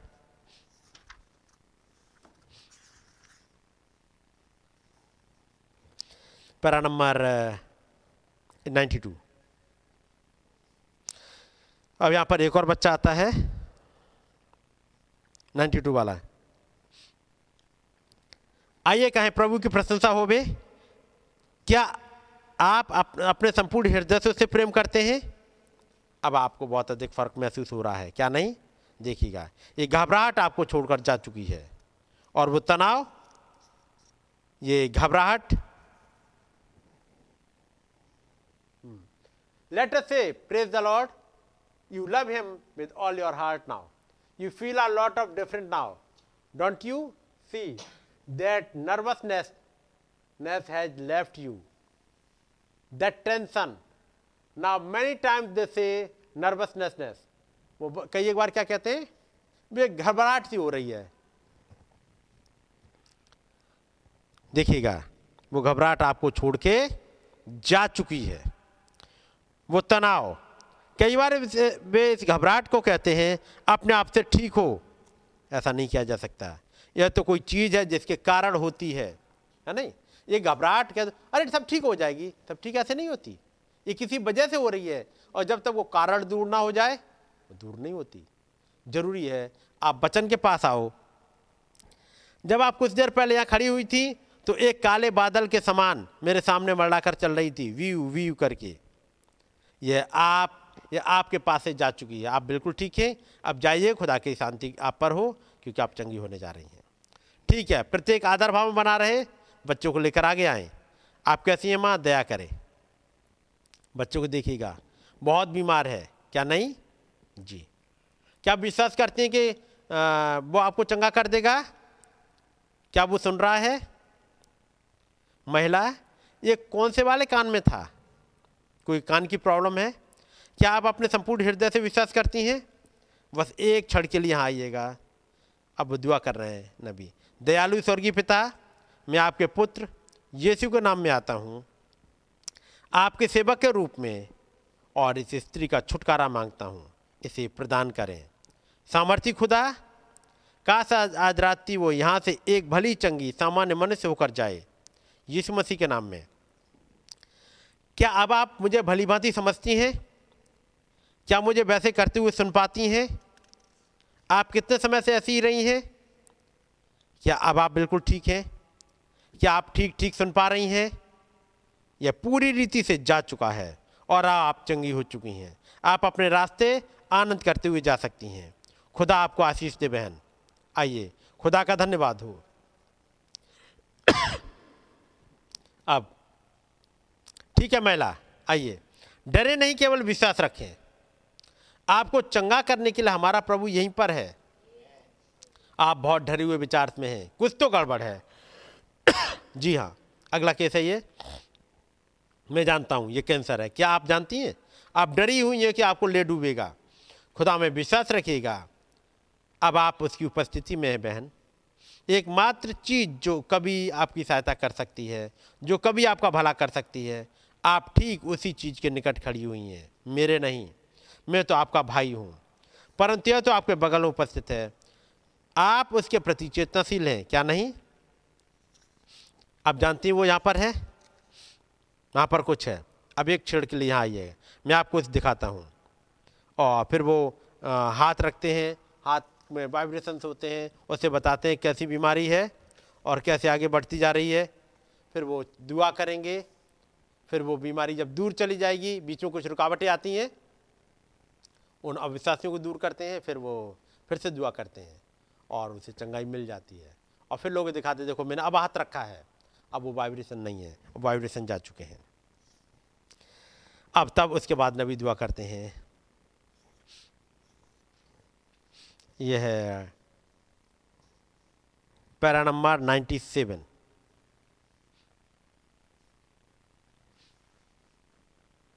97 का, यहाँ से निकालना।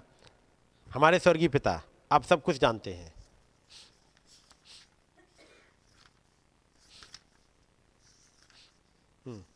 मिल गया? ज़रा उसको उसमें लगाइएगा ऑडियो में।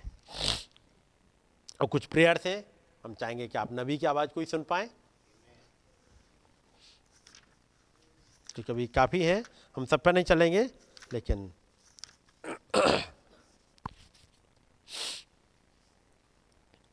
जब नबी ये कहते हैं, प्रत्येक अपने सिरों को झुकाए और हम यहाँ पर हैं, कोई ऐसा बैठा हुआ जिसे सुनने में कठिनाई हो रही है, आप उन्हें बताएँ कि इस समय के दौरान अपने सिरों को झुका कर रखें। जब तक मैं आपको ना बुलाऊं, तब तक अपने सर ना उठाएँ। आप महिला जो मरीज़ है, मैं चाहता हूँ कि आप ध्यान दें। यही है वो जिसे कैंसर है, क्योंकि इसको कोई भयानक दुष्ट आत्मा है और लोग हैं जो वहाँ पर उनका विश्वास की वजह से चंगाई नहीं मिल पा रही है। हाँ। मिल गया? लगाओ। उसमें, ऑडियो में।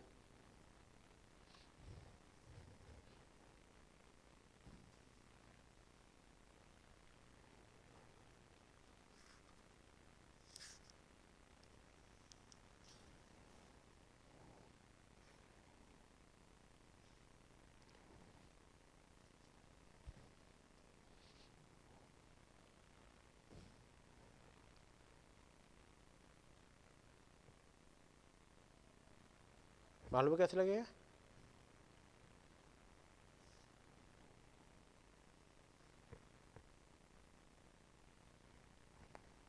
इस लाइन को खींचो ना इसको।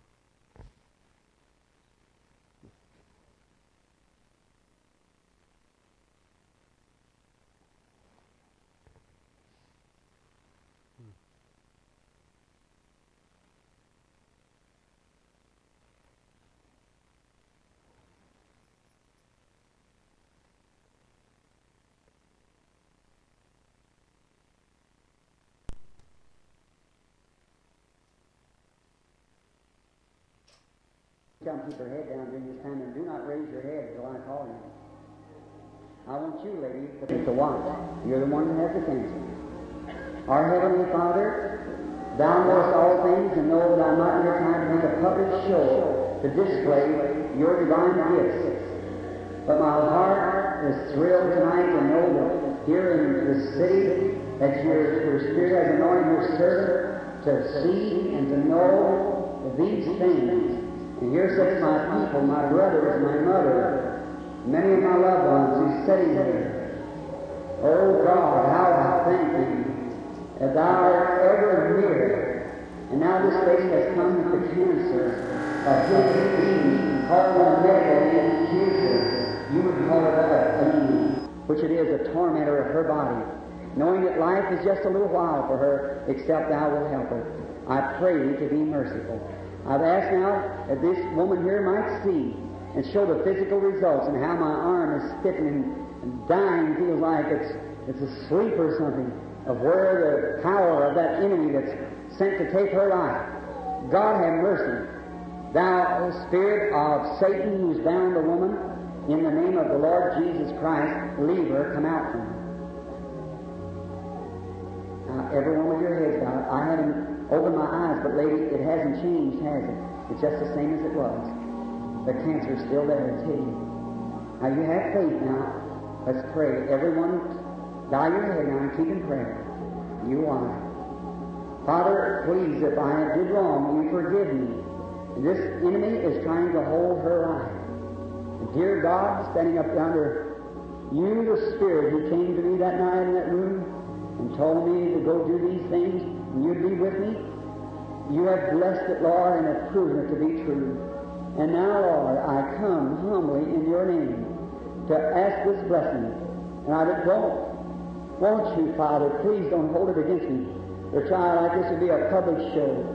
But Lord, bless this dear woman and give her this great witness as she's watching my hand reverently, knowing that her life is just a few days more unless thou will help her. And she'll go home encouraged and be made well. Bless thy servant, Lord. I testify to you. Now you have said in my name they shall cast out devils.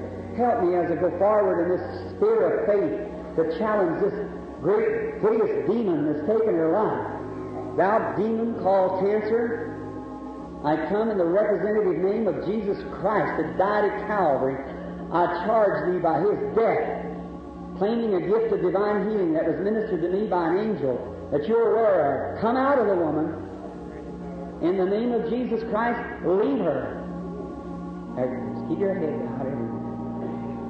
Now, lady, before I opened my eyes, something happened then, didn't it? Yeah.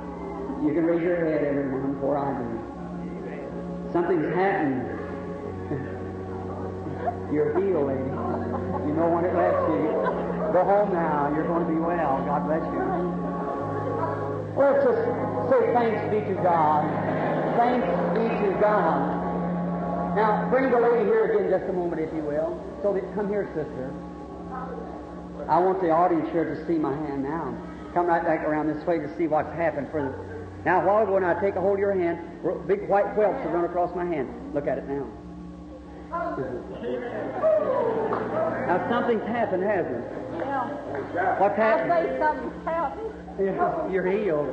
Go home, be well now, sister. Your faith has made you whole. Let's say praise be to God. The Bible said the people praise God for such.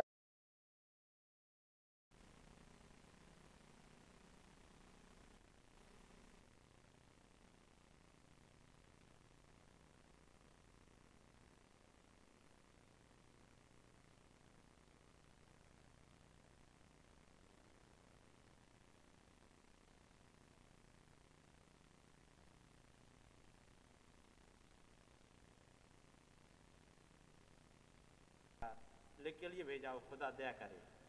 हे शैतान की दुष्ट आत्मा, जिसने स्त्री को जकड़ा हुआ है, प्रभु यीशु मसीह के नाम में उसे छोड़ दे। उसमें से बाहर निकला। अभी वो गई नहीं थी। अभी भी नहीं गई है डीमन वो अब प्रत्येक अपने सर को झुका कर रखे। मैंने अपनी आँख को खोला नहीं है। परंतु महिला इसमें बदलाव नहीं आया है। क्या ऐसा हुआ? या तो वैसा ही है जैसा ये था। कैंसर अभी भी वहाँ पर है। छिपा हुआ। अब विश्वास रखें, प्रार्थना करें। अब प्रत्येक अपना सर झुकाए रहे और प्रार्थना में बना रहे। और फिर से नबी ने दुआ करी है। आगे मैं पढ़ रहा हूँ इसमें से। जब कोई मेरे हाथ को ध्यान से देख रही है, आदर में होते हुए इस बात को जानते हुए कि उसका जीवन बस थोड़े ही दिनों का है, यदि आप उसकी सहायता ना करें वो उत्साहित होकर घर जाए और चंगी हो जाए। अपने सेवक को आशीष दें, प्रभु, मैंने आपकी गवाही दी है। आपने कहा है, वे मेरे नाम से दुष्ट आत्माओं को निकालेंगे। मेरी सहायता करें। जब मैं विश्वास के द्वंद्व युद्ध में होते हुए इस बड़ी भयानक दुष्ट आत्मा को चुनौती देने के लिए आगे आता हूँ, जिसने उसके जीवन को ले लिया है।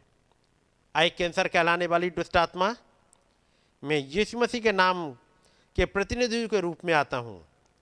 जिसने कलवरी पर जान दी। मैं उसकी मृत्यु के द्वारा तुझे ललकारता हूँ। एक दिव्य चंगाई का वरदान का दावा करते हुए, जो मुझे एक स्वर्गदूत के द्वारा दिया गया, जिसके विषय में तू जानती है, इस स्त्री में से बाहर निकला। यीशु मसीह के नाम में से छोड़ दे। अब सब जगह अपने सिरों को झुकाकर रखें। अब महिला इससे पहले कि मैं अपनी आँखें खोलता, तभी कुछ घटित हुआ। क्या नहीं? आप में से प्रत्येक अपना सर उठा सकता है, क्योंकि मैंने भी ऐसा किया है। कुछ घटित हो रहा है। आप चंगी हो चुकी हैं, महिला, आप जानती हैं कि वो आपको छोड़कर चला गया है। आप घर जाइएगा, आप चंगी होने जा रही हैं। खुदा आपको आशीष दे। आइए बस, कहें, खुदा का धन्यवाद हो, खुदा का धन्यवाद हो। और वो दुष्ट आत्मा उसको छोड़ के चली गई है है ना? इसमें ढेर सारी चंगाइयाँ हैं और वो गवाइयाँ हैं, आप उन्हें पढ़िएगा। मैं एक हिस्सा और बस आपके लिए पढ़ दूँगा।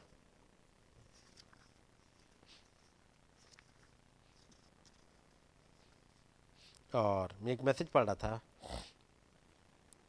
अब वहाँ पर है। Jesus one time coming from another country came in to his own ये मैसेज है इन्फ्लुएंस का। इन्फ्लुएंस का मैसेज और इसको नबी प्रचार कर रहे हैं न्यूयॉर्क में 14 नवंबर उन्नीस सौ तिरसठ, जबकि कोलोराडो का तूफ़ान रुक चुका है। फिर खुदाबंद ने कहा, क्या तुम मेरे साथ चलोगे? और वो तेईस अक्टूबर को घटना घट चुकी है। वहाँ से वो न्यूयॉर्क की मीटिंग में जाते हैं भाई ब्रानम।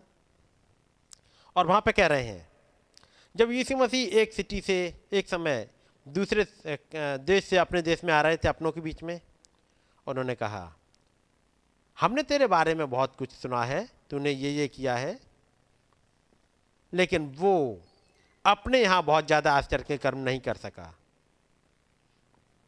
अब मैं ये नहीं कह रहा हूँ कि यहाँ पर ऐसा ही है लेकिन स्क्रिप्चर यही कहता है, वो बहुत नहीं कर सका।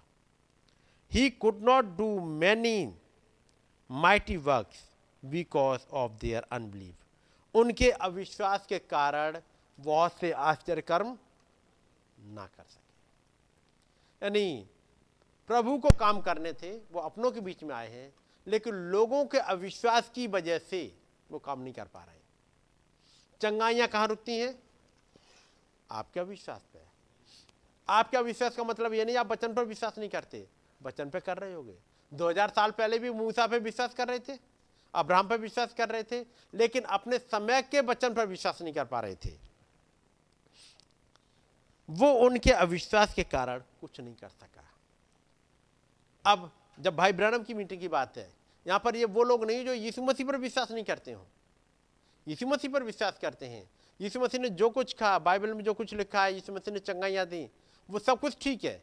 और वो कहते हैं कि बिल्कुल सही है जो यीशु मसीह ने किया, लेकिन अब चंगाइयों के दिन चले गए, आश्चर्य कर्मों के दिन चले गए। उन्होंने एक लिमिट कर दी।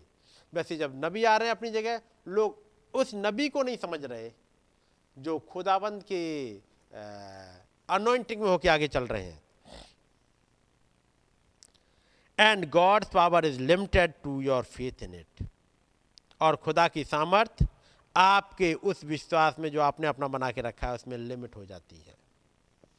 जो विश्वास करते हो, उनके लिए all things are possible to them that will believe जो विश्वास करते हैं, उनके लिए सब कुछ संभव है। There is a great God in heaven ये मैसेज इन्फ्लुएंस क्या? There is a great God in heaven and if we could only get in contact like a direct line to him तो फिर ऑल थिंग्स आर पॉसिबल तब आप इस पहाड़ से कह दो, ये टल जाए और ये टल जाएगा.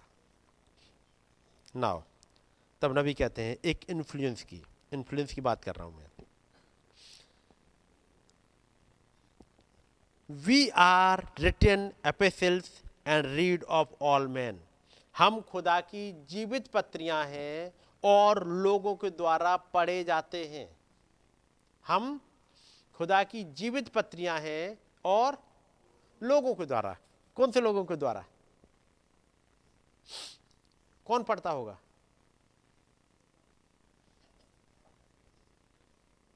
हाँ दूसरे कौन कौन है? कौन पढ़ता है? क्योंकि जो हम हैं, पॉलिस कह रहे हैं, हम खुदा की लिखित पत्रियाँ हैं। हम पत्रियाँ हैं और हम पढ़े जाते हैं। तो मैं पूछ रहा हूँ, कौन पढ़ता है?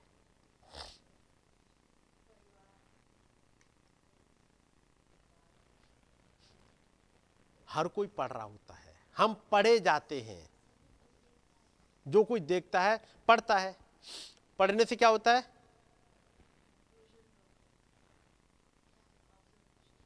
पढ़ने से कंक्लूजन ड्रॉ करता है। और क्या करता है?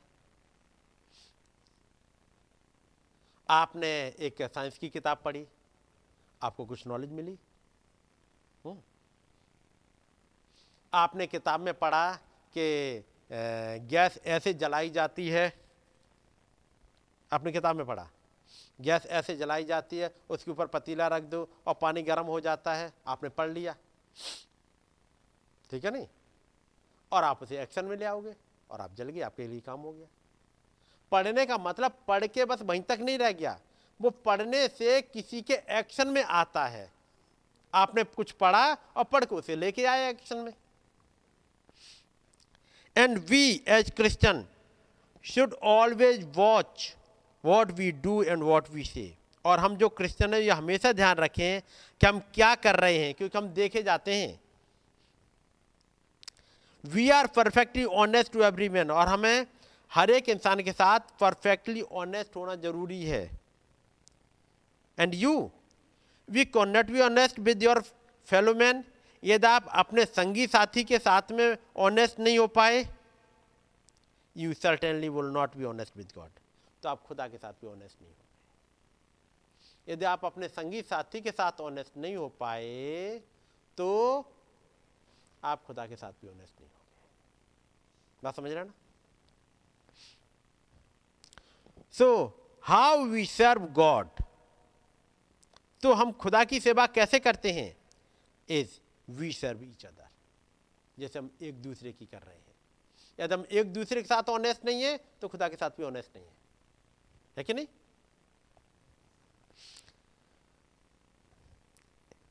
As honest as I would be with you that is honest I will be with God यदि मैं आपके साथ ऑनेस्ट हूँ तो मैं खुदा के साथ भी ऑनेस्ट हूँ। यदि मैं आपके साथ ऑनेस्ट नहीं हूँ, और मैं सोचूं मैं खुदा के साथ बहुत ऑनेस्ट हूँ, नबी कहते वो हो नहीं सकता। क्या हो सकता है? सोचो।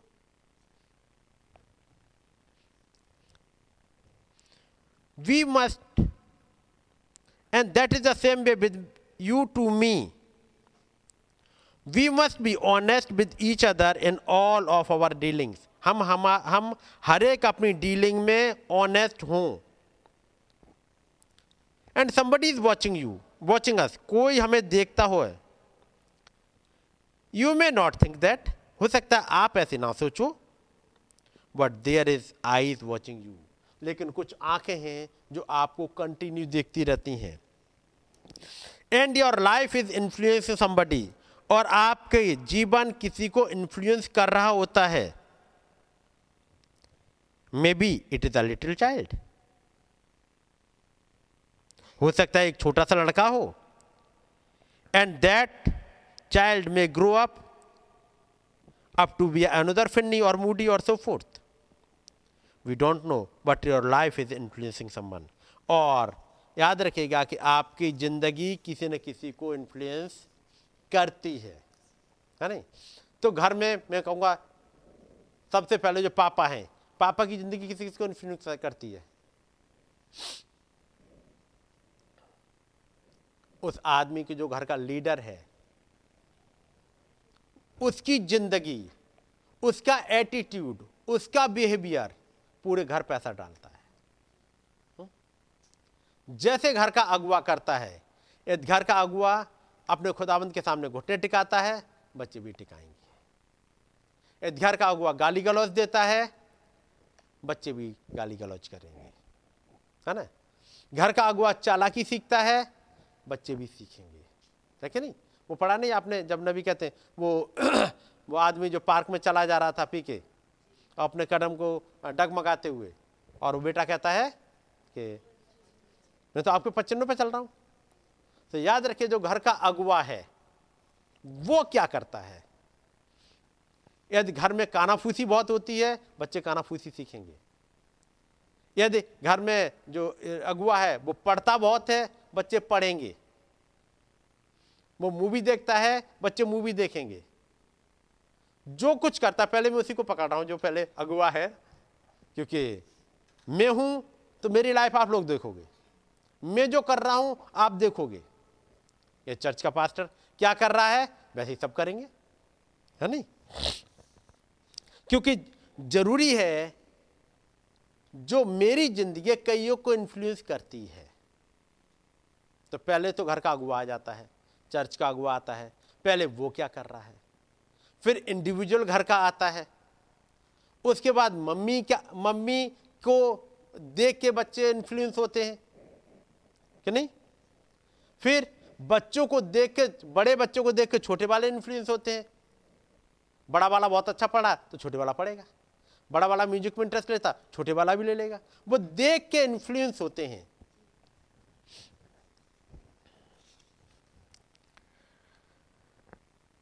Because somebody is watching you. मैं यहीं पढ़ता चलता हूँ, थोड़ा सा हिस्सा कुछ।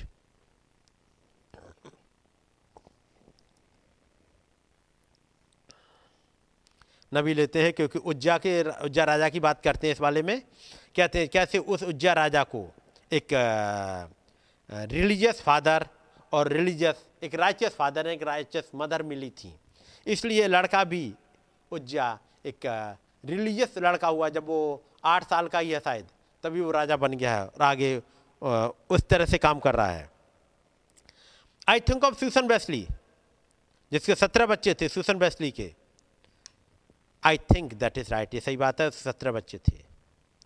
वट सत्रह बच्चे की माँ को खाना बनाने में कितना टाइम लगता होगा? घर में झाड़ू पोछा के लिए टाइम लगता होगा।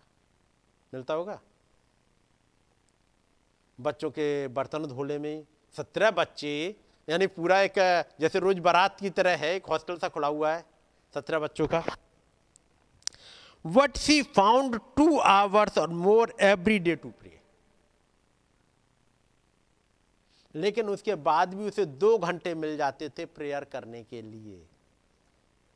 कैसे मिलते होंगे? कब? Down at the end of a dress where the little boys null around जब वो छोटे छोटे लड़के सब उसके सामने इकट्ठे हो जाते थे।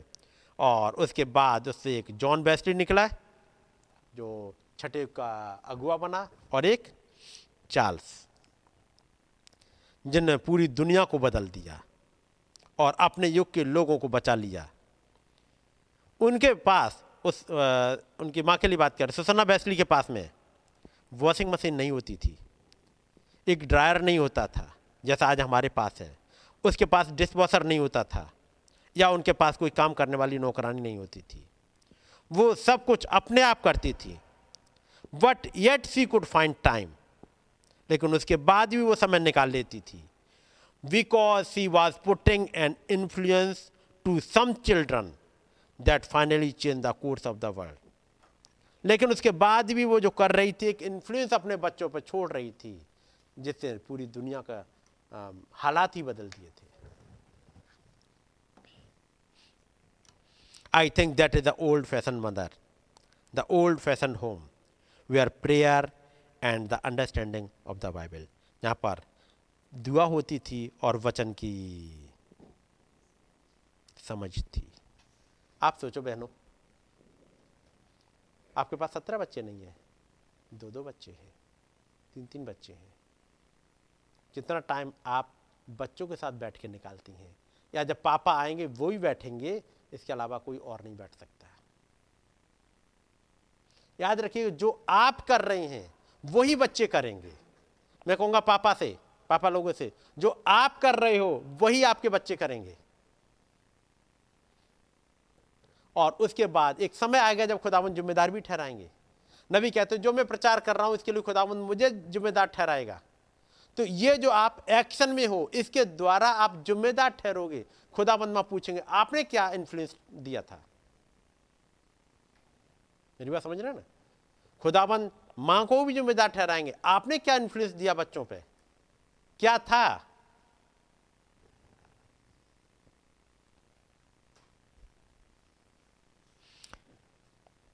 नबी कहते हैं, just let me go in your house.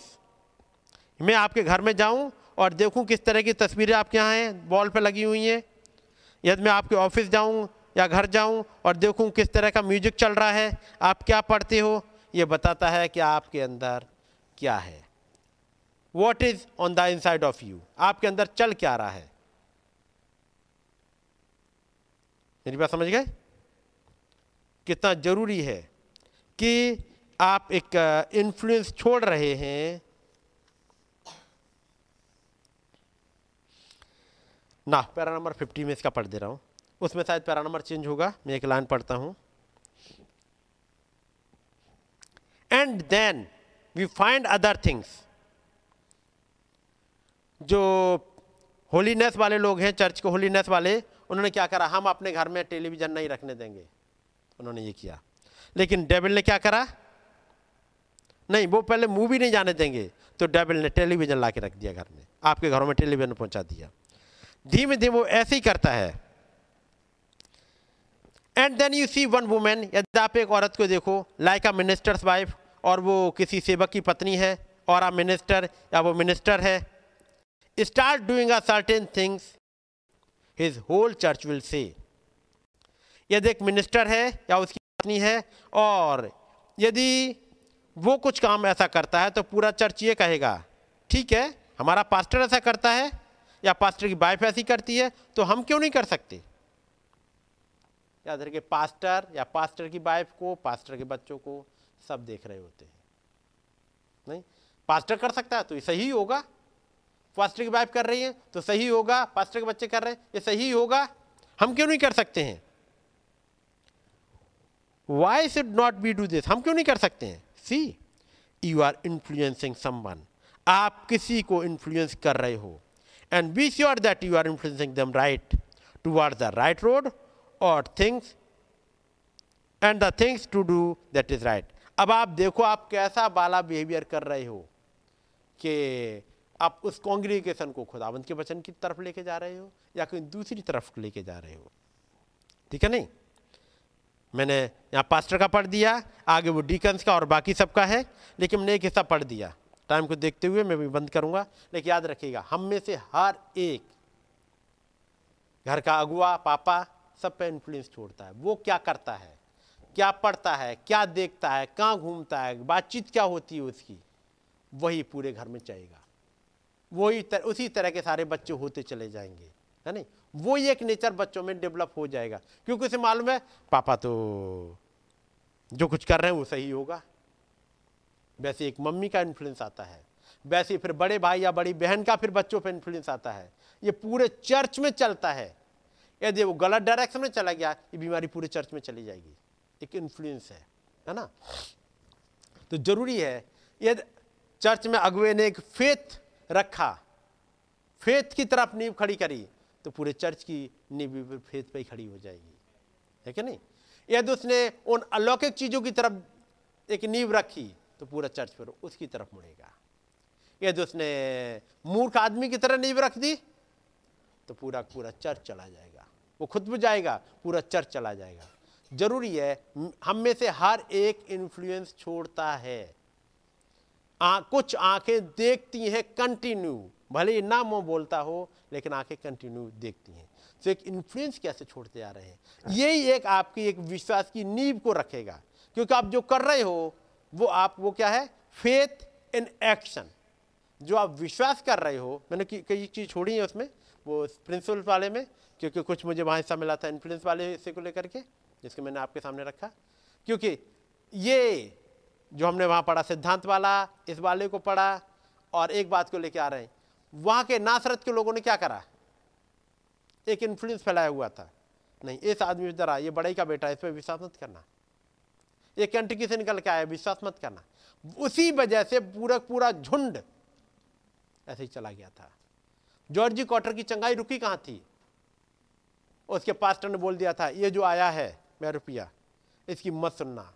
और कोई जाएगा उसकी मीटिंग में तो चर्च से निकाल दे। ये पूरे में चला गया। और एक बच्ची की चंगाई रुकी हुई थी। तब खुदावंत को आके इंटरवीन करना पड़ा ताकि उसकी माँ को कुछ दिखाए। हम्म, ताकि उसे चंगाई मिले। तो ज़रूरी है एक इन्फ्लुएंस क्या छोड़ रहे हैं आपका फेथ क्या है दिव्य चंगाई के सिद्धांत क्या हैं ये चीज़ें खुदावंत समझाए और गहराई से मैंने कुछ चीज़ों को पढ़ दिया आपके सामने। मैंने समझाया नहीं है पढ़ा है समझाने का काम खुदावंत करें ताकि आप चीज़ समझ सकें। आइए दुआ करेंगे। खुदावंत प्रभु यीशु मसीह, हमारी मदद करिएगा प्रभु, ताकि जो बातें हमने सुनी हैं, वो एक राइट एटीट्यूड में हम आ सकें। प्रभु एक सही इन्फ्लुएंस छोड़ पाए। हमारी समझ में आने पाए वो चंगाई के सिद्धांत क्या है प्रभु? हो खुदावन आपके वचन पर हम कैसे चल सकें? हमारी मदद करिएगा ताकि हमारे हृदय की गहराई में उतर सके। प्रभु उस विश्वास को थाम सकें, जो आपने इसी युग में उतारा है, एक नबी को भेज करके, ताकि हमारे लिए बात, लिए बातें पहुँच सकें और हमें एक रैप्चर मिल सके, जो आपने ऑलरेडी रख दिया है, लेकिन वो एक्शन में आ सके। प्रभु रहम चाहते हैं, हमें गाइड करें। हमें हरेक के साथ हों, अपनी दया, अपना अनुग्रह बहुत ऐसे बना के रखें। प्रभु यीशु मसीह के नाम में, आमेन। है हमारे पिता आप जो आसमान में हैं, आपका नाम पाक माना जाए, आपकी बादशाही आए, आपकी मर्ज़ी जैसे आसमान में पूरी होती है, इस ज़मीन पर भी हो। हमारी रोज़ की रोटी आज हमें बख्शते हैं जिस प्रकार से हम अपने कसर वालों को माफ़ करते हैं, हमारे कसरों को माफ़ करें। हमें आजमाइश ना पड़ने दें, बल्कि बुराई से बचाएँ। क्योंकि बादशाहत कुदरत और जलाल हमेशा आपका ही हो